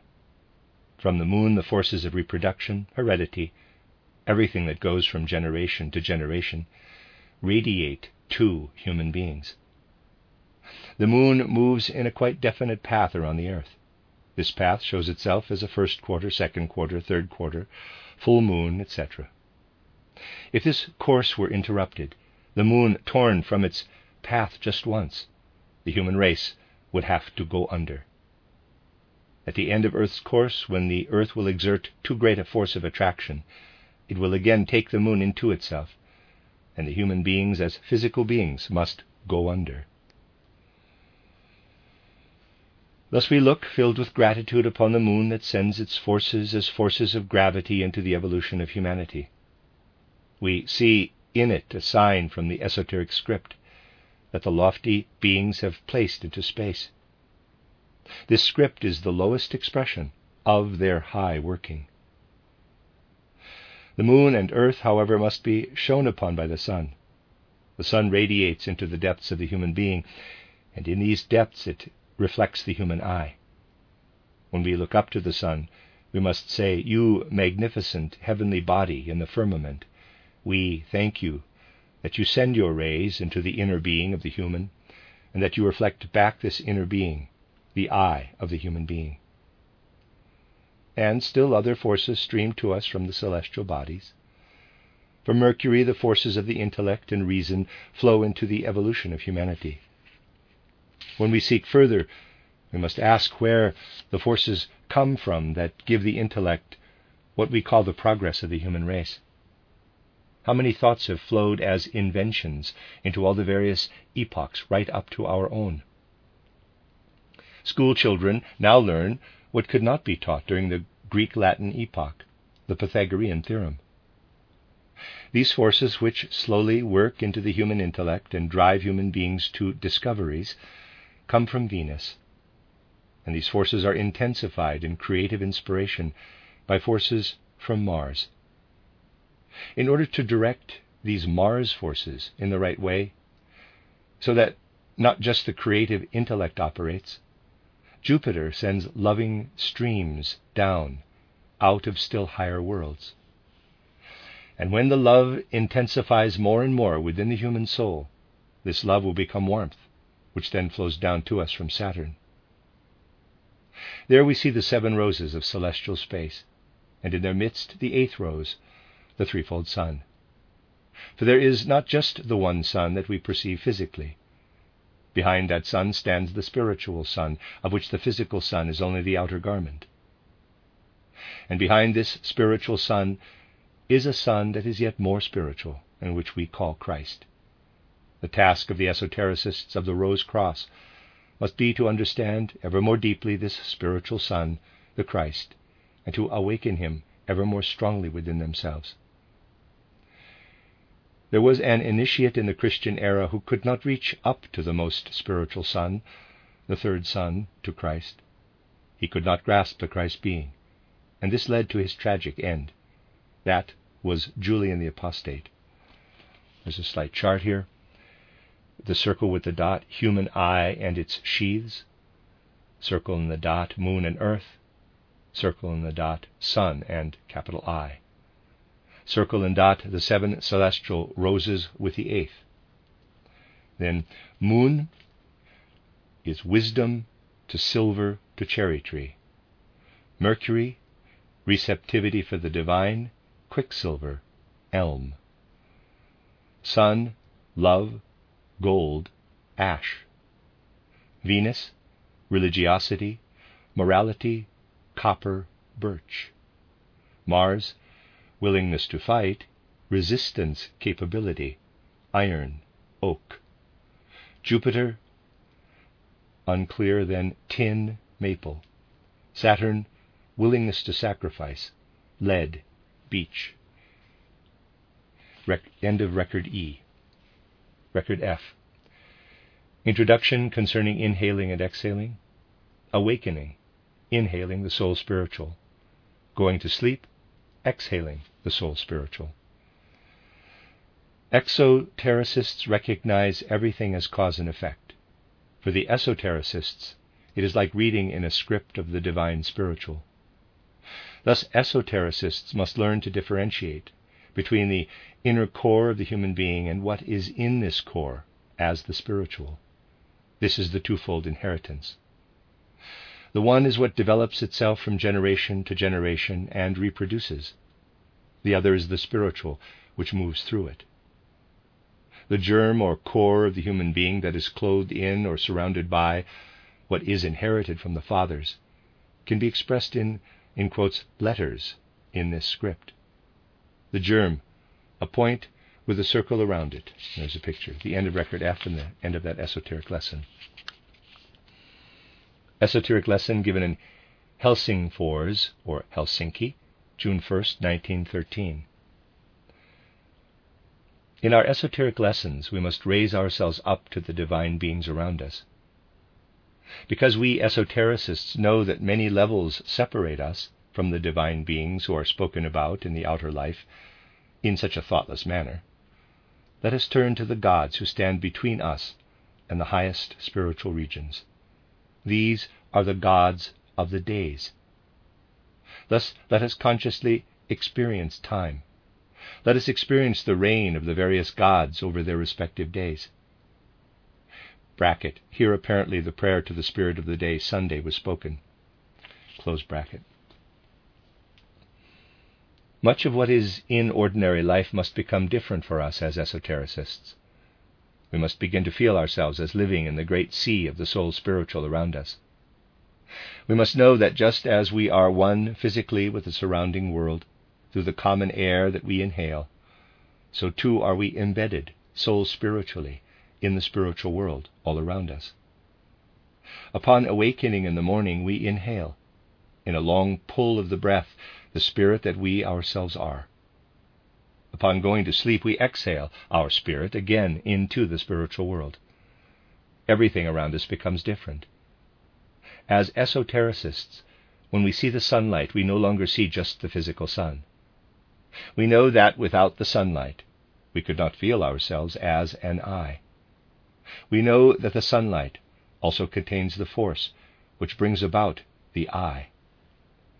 And when we look at the moon with its changing form in the phases, we know that connected with it is the force that enables us to have offspring.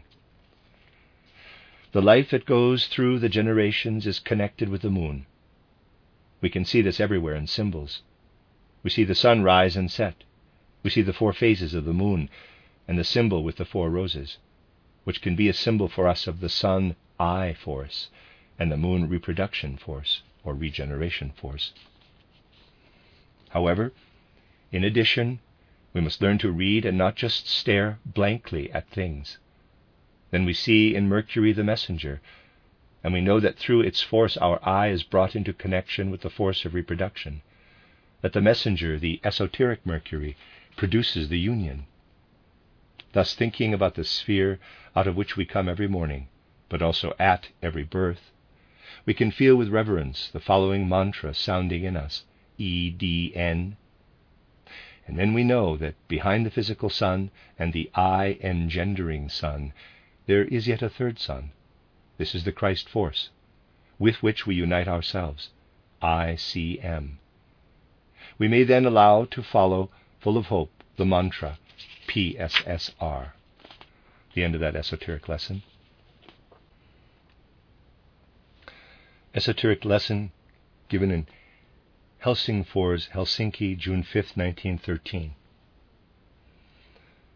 One of the complaints of esotericists is that they are bombarded by thoughts during meditation, but that is natural. Those are Luciferic and Ahrimanic beings, whom we did not notice before, but who become noticeable precisely through meditation. It does not help to not see Lucifer and Ahriman. To say that the thoughts which inundate us are not there would be just as foolish as to say that someone we feel in a dark room is not there, because we cannot see him or her. We must not fight against such thoughts. That would be like trying to fight against a swarm of bees. Precisely through calm, still continuation of our meditation, they will have to leave us of their own accord. With many things, we must learn to think differently. Our meditation does not actually depend on the amount of time involved, but rather on the intensity, on the complete interest in the content of the meditation.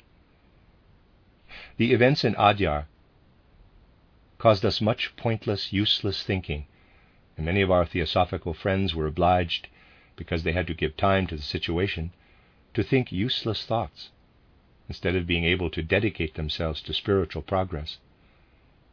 There are forces at work that want to harm us, but because they do not have many possibilities to attack us in the realm of pure esotericism, where truth and purity are strongly maintained, they try now to hinder us and harm us by causing us to use our forces on useless writings, when we could make better use of our time in other ways. End of that esoteric lesson. Esoteric lesson given in Stockholm, June 8, 1913.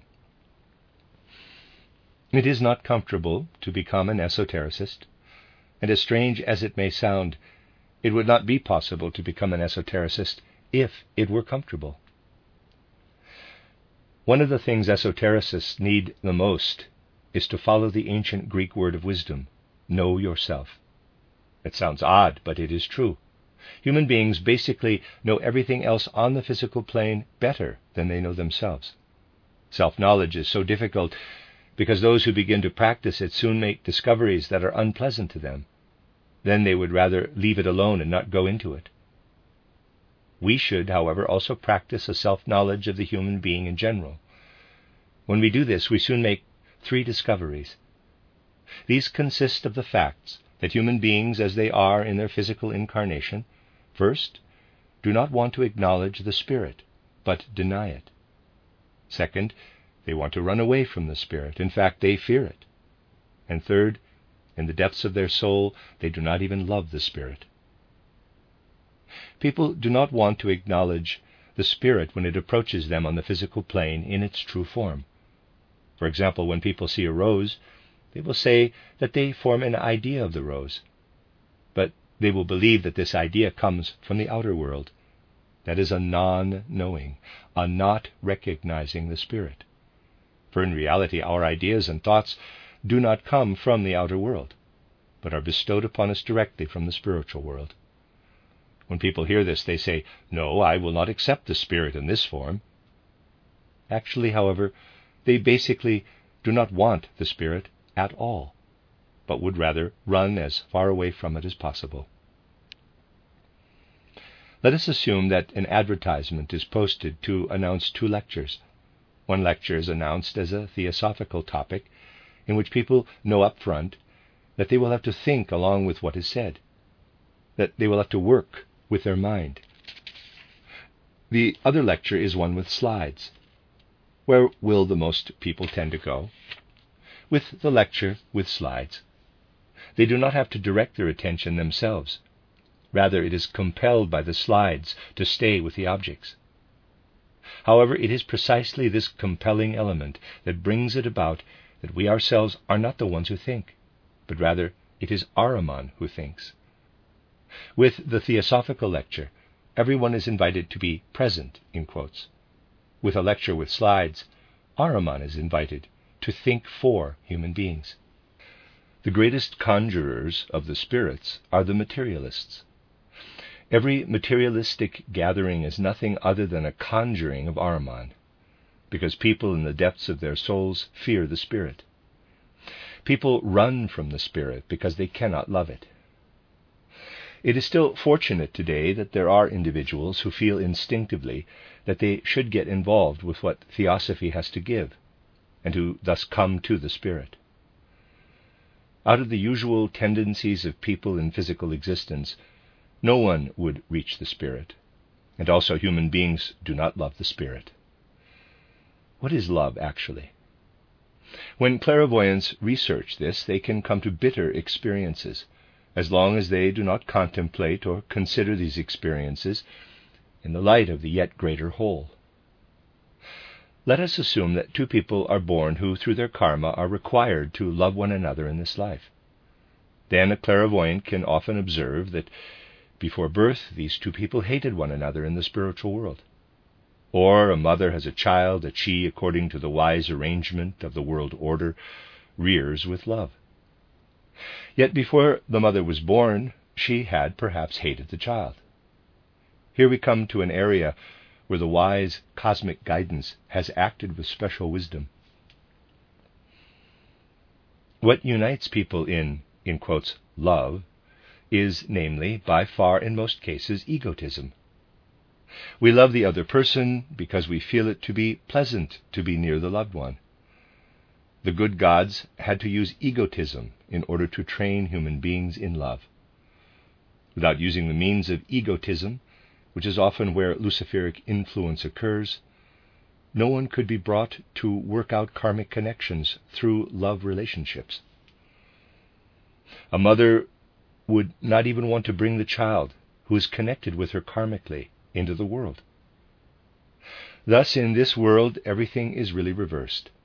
Love is given by Lucifer and Ahriman, and egotism is given by the progressive gods, so that through the ennoblement of egotism, human beings can achieve true love. This is said in order to point out the following. Beginning esotericists often complain about the thoughts that inundate them in their meditations. It is actually a sign of progress that they sense these thoughts. It proves that they no longer have Lucifer and Ahriman within themselves, but that they are beginning to perceive Lucifer and Ahriman as powers outside of themselves.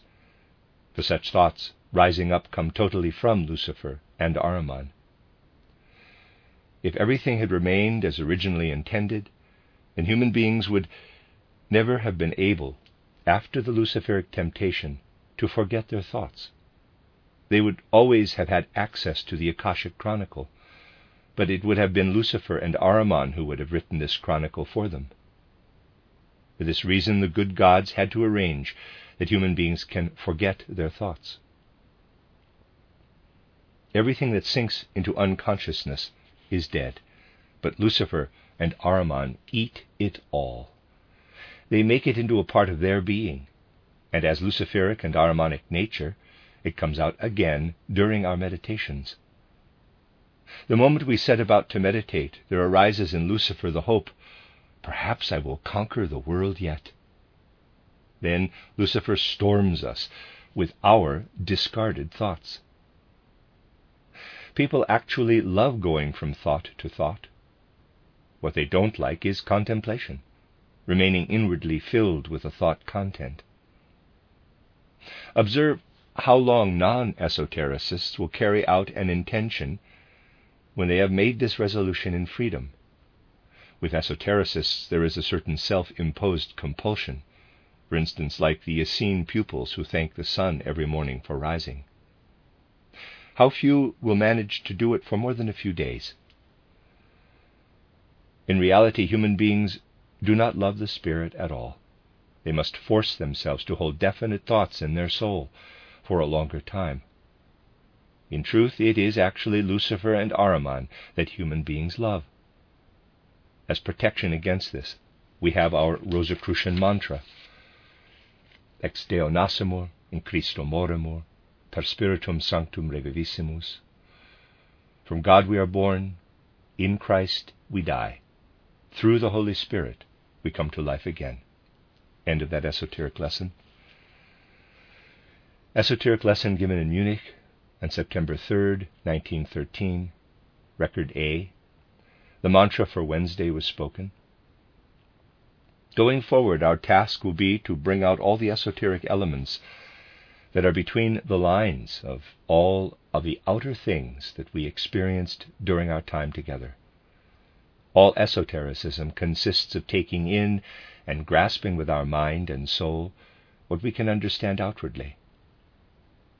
Mainly, what we have spoken about during this whole time are the guardian of the threshold, Lucifer, and Ahriman.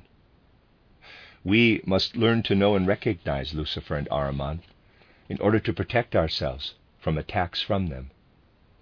Above all, we must avoid taking concepts that we have formed and accepted on the physical plane and which are correct for the physical plane, into the spiritual realm when we cross the threshold. Philosophy is not something that many of you here think about, but you know that it attempts to give views of life and of the world. Philosophers speak chiefly about two things. The first is multiplicity or plurality, in which everything is reduced to its smallest particles, atoms, and monads. For example, Leibniz's philosophy is a monadic spiritual worldview. Haeckel's materialism is one of atomism. The second is unity or indivisibility. An example of this is Spinoza's philosophy, and also Hegel's worldview can be counted here. Multiplicity and unity, however, are concepts that have meaning only for the physical plane and not for the spiritual world, at any rate, not for the elemental world. From among earlier friends who were philosophers and were working along with us, one day one of them came to me to tell me that since unity alone is true, and because we did not believe this, it would be impossible to work with us any longer. This person left us. Those who worship unity and take this concept with them into the spiritual realm succumb to Lucifer. Those who regard only multiplicity to be correct succumb to Ahriman. Those who become conscious in the spiritual realm, and that is the main requirement for advanced esotericists, so that during meditation they are conscious outside of their body, will first of all see themselves. As the main impression, they have themselves before them their physical body and their own relationship to their physical being. Here in the physical plane, we feel ourselves to be a unity in relation to the environment, which we regard as a multiplicity. We see the clouds, mountains, and trees.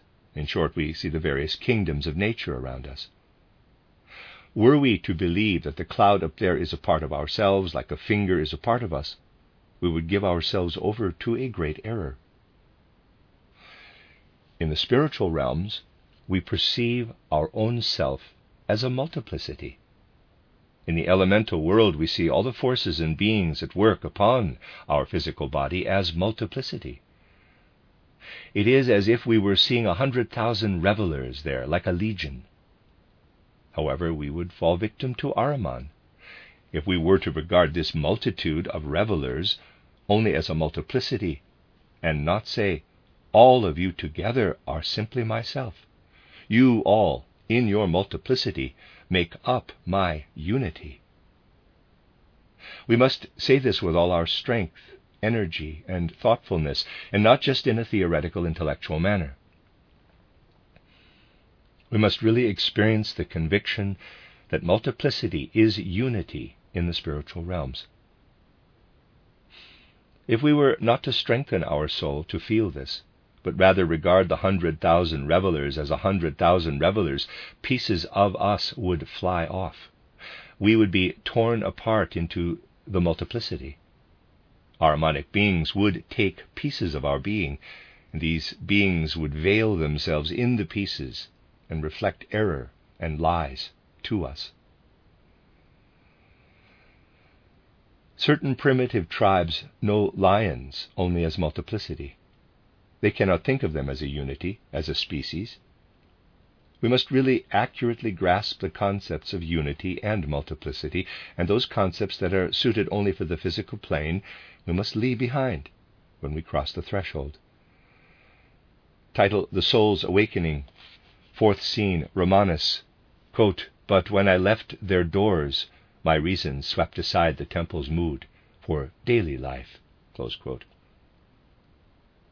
Through meditation, we must strengthen our soul so much that when beings in the spiritual world draw near to our soul, we feel strongly that we can immediately recognize whether or not these beings want to lead us into error. Our soul must be able to recognize you are builders of my physical body. In theosophical literature, we often find diagrams that are useful as far as they go. They start from a unity and then divide and go more and more into multiplicity. Or they begin with multiplicity and go until they reach unity. even if these presentations are perhaps not quite correct, no great harm is done. It does some harm, but not so much as long as it remains on the physical plane. If we wanted to take this concept along when crossing the threshold, it could be terrible. A scheme can serve as a teaching tool when it is serving only as a symbol. And when we remain conscious of the fact that we can also represent the same thing through this or in hundreds of other ways, if we are not aware of this, we succumb to Ahriman. Feelings and emotions play into all presentations. One must present something to one person in a lively manner and to another in a totally different way, which could perhaps have affected the first person antipathetically. It must be that way. No one should ever, through eloquent means, force a spiritual truth, so to speak, upon an esotericist. That would mean that Lucifer is involved. Students of esotericism must be free in their willingness to be receptive. Thus, you must keep life on the physical plane properly separated from life in the spiritual worlds. When you cross the threshold, you must not take with you the concepts that are valid in the physical. It is the same when coming back from the spiritual world into the physical. The spiritual concepts and moods must be left behind, as said by Romanus in The Soul's Awakening. The working of the Ahrimanic and Luciferic beings is necessary for the world order, as long as they remain within their appropriate bounds. Esotericists must so strengthen their soul that they can recognize and protect themselves from the attacks of these beings. Only when human beings have managed, in physical life, to maintain the balance between Ahriman and Lucifer, when they know the origin of everything that meets them, only then will they have self assurance in the spiritual world. From what is given in the esoteric lessons and through their meditative life, esotericists should accustom themselves to feel differently from the exotericists. The esotericists should let their whole life and all their actions be shown through by the spiritual, so that there is no possibility for trouble and strife to reign in their ranks. It works. Really, it works. In exoteric life, the esotericists must behave as exotericists. It is only that they must feel themselves like an adult in relation to children. However, they must be purely objective and not be arrogant or presumptuous. It would be as if a forty year old man went bowling with children, and when the bowling ball hurts his finger or hits and blackens his eye, he would want to beat the ball. It would be natural for a child to vent anger this way. Adults can play the game better than the children, but they have different feelings about it. The adult can stand above the game, whereas the child is wrapped up within the game. Many of our dear friends have told me that my book titled Theosophy is so difficult to understand and have asked if it could not be presented in a simpler way. Once in a while I have started to write it again Yet one should not think that it would be easier and less strenuous to have theosophy written in popular form. I have always put my pen away again. If people wanted to take in theosophy without challenging their thinking, they would be offering Lucifer points of attack. It is quite proper to suffer somewhat thereby. There are also many false concepts in the physical realm. For instance, the assumption that light is based only on waves is wrong. It is quite wrong with regard to spiritual things to speak of waves, oscillations, and vibrations. Some people say of an esoteric lesson that sympathetic vibrations reigned there. People like to say this. They should not do this. During these days, there has been much talk about all the dangers that await students of the spiritual along their path into the spiritual world. When people say, uh, No, I do not want to go with this path, I do not want to raise myself up to be a bearer of the Spirit, because there are too many dangers connected with it. This is the same as when someone would say, I would love to live in the house that will soon cave in, but I just don't want to hear about the cave in. Everyone must go on this path some time, and so therefore it is necessary that we become acquainted with the dangers that we will face on this path.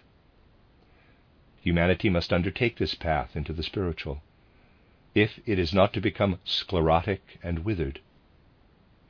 And it is the task of the esotericists to strengthen their souls in order to recognize all the difficulties Lucifer, Ahriman, and the guardian of the threshold.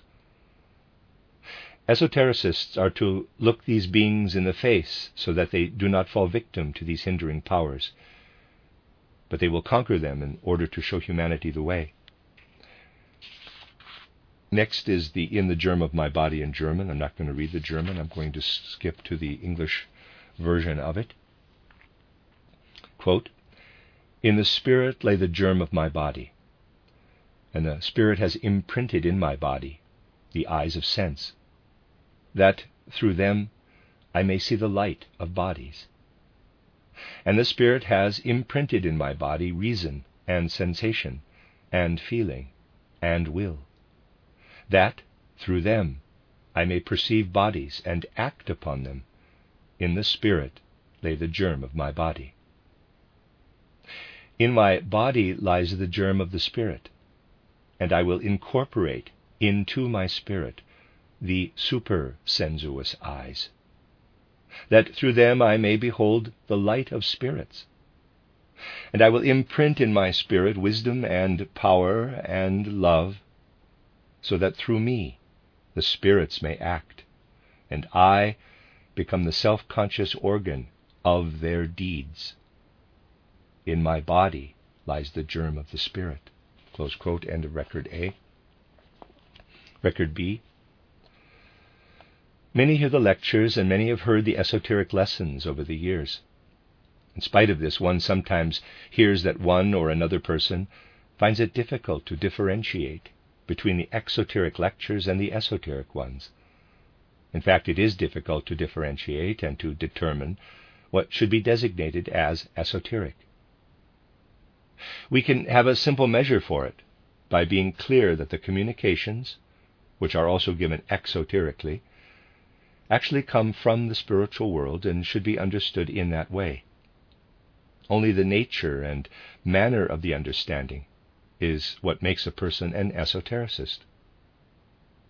When we manage to make inward, to spiritualize what was brought to us outwardly, then we are esotericists. This spiritualizing or making inward of the exoteric is esotericism. We are esotericists when we really experience in our inner self what was communicated to us outwardly. When we experience not just with the intellect, but with all the senses and all the soul forces. In everything that surrounds us in the physical, sense perceptible world, the Ahrimanic and Luciferic are to be found. These two forces flow together in the physical, sense perceptible world. This should not occur, however, in the esoteric life. There, the Ahrimanic and Luciferic should be kept apart. How should this be done, since we do not have a measure for determining what is exoteric or esoteric, or what is Ahrimanic or Luciferic. Also in science and in art, in short, in the whole outer life, these forces are working without the human being knowing it. When we look at the various philosophies and worldviews, we can differentiate two main groups. There are philosophers who think that everything in the world is based on a unity thought, on a unity. To this group belong all the modernistic and standardizing philosophers, whether they are philosophies related to the physical, the spiritual, or to the soul. On the other hand, there are those philosophers who think that everything must lead back to a multiplicity. Those who want to base everything on a unity are permeated with Luciferic impulses. Those who want to have everything lead back to a multiplicity are imbued with Ahrimanic impulses. Now, since both streams, Luciferic and Ahrimanic, are justified in the physical sense perceptible world, It is necessary to know how far this justification goes. And so the question is how far is the one and how far is the other justified? What their respective justified areas of working are. The Ahrimanic, a multiplicity, is justified in the physical world and to a limited extent in the elemental world. But it is not justified in the spiritual world. There are no atoms in the spiritual world. There are no vibrations of light in the physical. Even a concept itself exists only in the physical sense perceptible world. We cannot ever bring a concept into the spiritual world. Even the mathematical is not valid on the spiritual plane. We cannot base anything there or build on the fact that 3 times 3 equals 9. If someone comes into the spiritual world with such a dogma, it is almost a certainty that an Ahrimanic being will interfere with the first, in quotes, three. And because of that, a totally different result will come about. Thus, even mathematical concepts and arithmetical axioms have no validity or worth in the spiritual realm. The whole of atomism has validity only on the physical plane and to a limited extent in the elemental world, but none in the spiritual world. People who have the tendency to bring everything together in a unity are working with Luciferic impulses. Those, however, who have a tendency to regard everything as broken into atoms or monads work under Ahriman's influence. Leibniz and Haeckel break everything down into atoms and so are influenced by Ahriman. Those who ascend into the higher worlds with such views hide from themselves the things as they really are. The things of the spiritual world are shown to them in a false light. Just as when children playing ninepin, a bowling game, beat the ball when something goes wrong, so it is approximately the same when people put the blame for what happens to themselves onto other people. What happens to them is karmic. The fault for it is not that of the one person alone, but also that of the other. We must also come to grasp the fact that what happens to someone else is our fault. In this way, we find how the multiplicity becomes unity again. End of record B. Record C. Our esoteric work is to spiritualize, make inward what we receive in the exoteric lectures. In the last two weeks, much has been given to us that we must take into our soul and work on esoterically, so that it has a true value for us. Much has been said about the threshold to the spiritual world at which we must leave quite a lot behind. What must be left behind is what is valid and right for the physical plane. Some of the concepts of this plane that we carry over the threshold are innocent without severe consequence. Much, however, becomes serious, because the Ahrimanic and Luciferic forces seize hold of it. Thus, for instance, we must completely change our concepts of unity and multiplicity on the other side of the threshold. Philosophers occupied themselves a lot with precisely these concepts, and they have created systems and world views through which they regard the world as a unity, monism, or as a multiplicity, the worldviews of Spinoza, Hegel, Leibniz, Haeckel. Such philosophies are justified on the physical plane, and these philosophers are like innocent children compared to esotericists who would do this kind of thing. In general, and without falling into arrogance or conceit, but with humility, esotericists should have the feeling, in relation to other people, that adults have when playing with children. From their standpoint, children are right to take their game seriously and to engage in it that way, whereas adults always stand above the game. The esotericists should stand above much in which the others justifiably are embroiled. Esotericists who have once crossed the threshold into a place where they receive esoteric teachings and then proceed in their outer life exactly as before still giving rein to their antipathies, jealousies, anger, and other drives. have not yet penetrated into the spirit of what is meant. They have not yet comprehended and taken on the earnestness of the matter. When we cross the threshold into the spiritual world and are outside of our body, our body will appear like a great multiplicity. We will recognize this body to be the result of the work of all the elemental beings, of all the hierarchies. We must, in spite of this, recognize the multiplicity of the body as our unity, that we are a unity with it. Then the elemental beings show us their true countenance.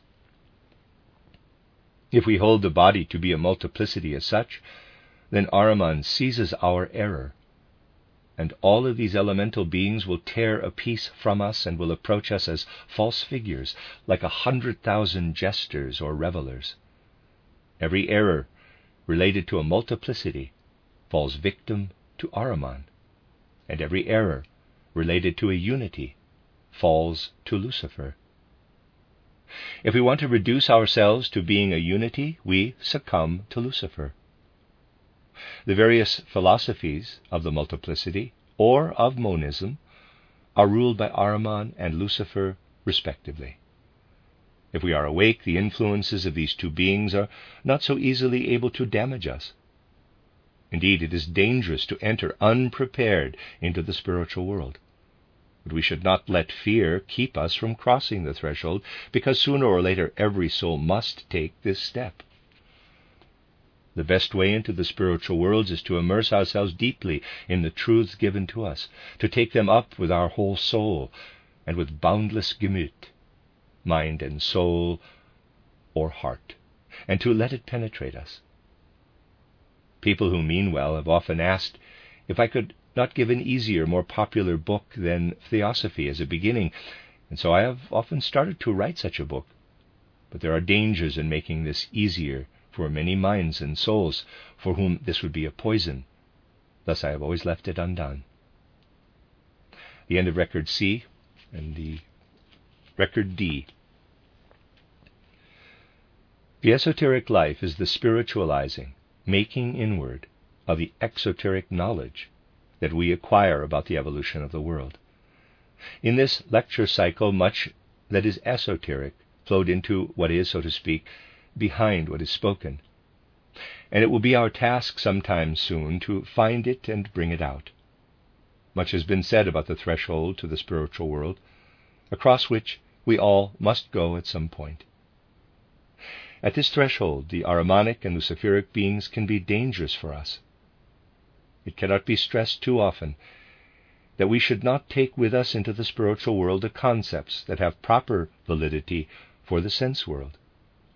These concepts could become dangerous for us there.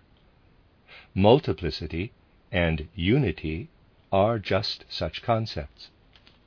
Philosophers who are esoterically intellectuals but have naive, childlike souls develop systems in order to explain world phenomena.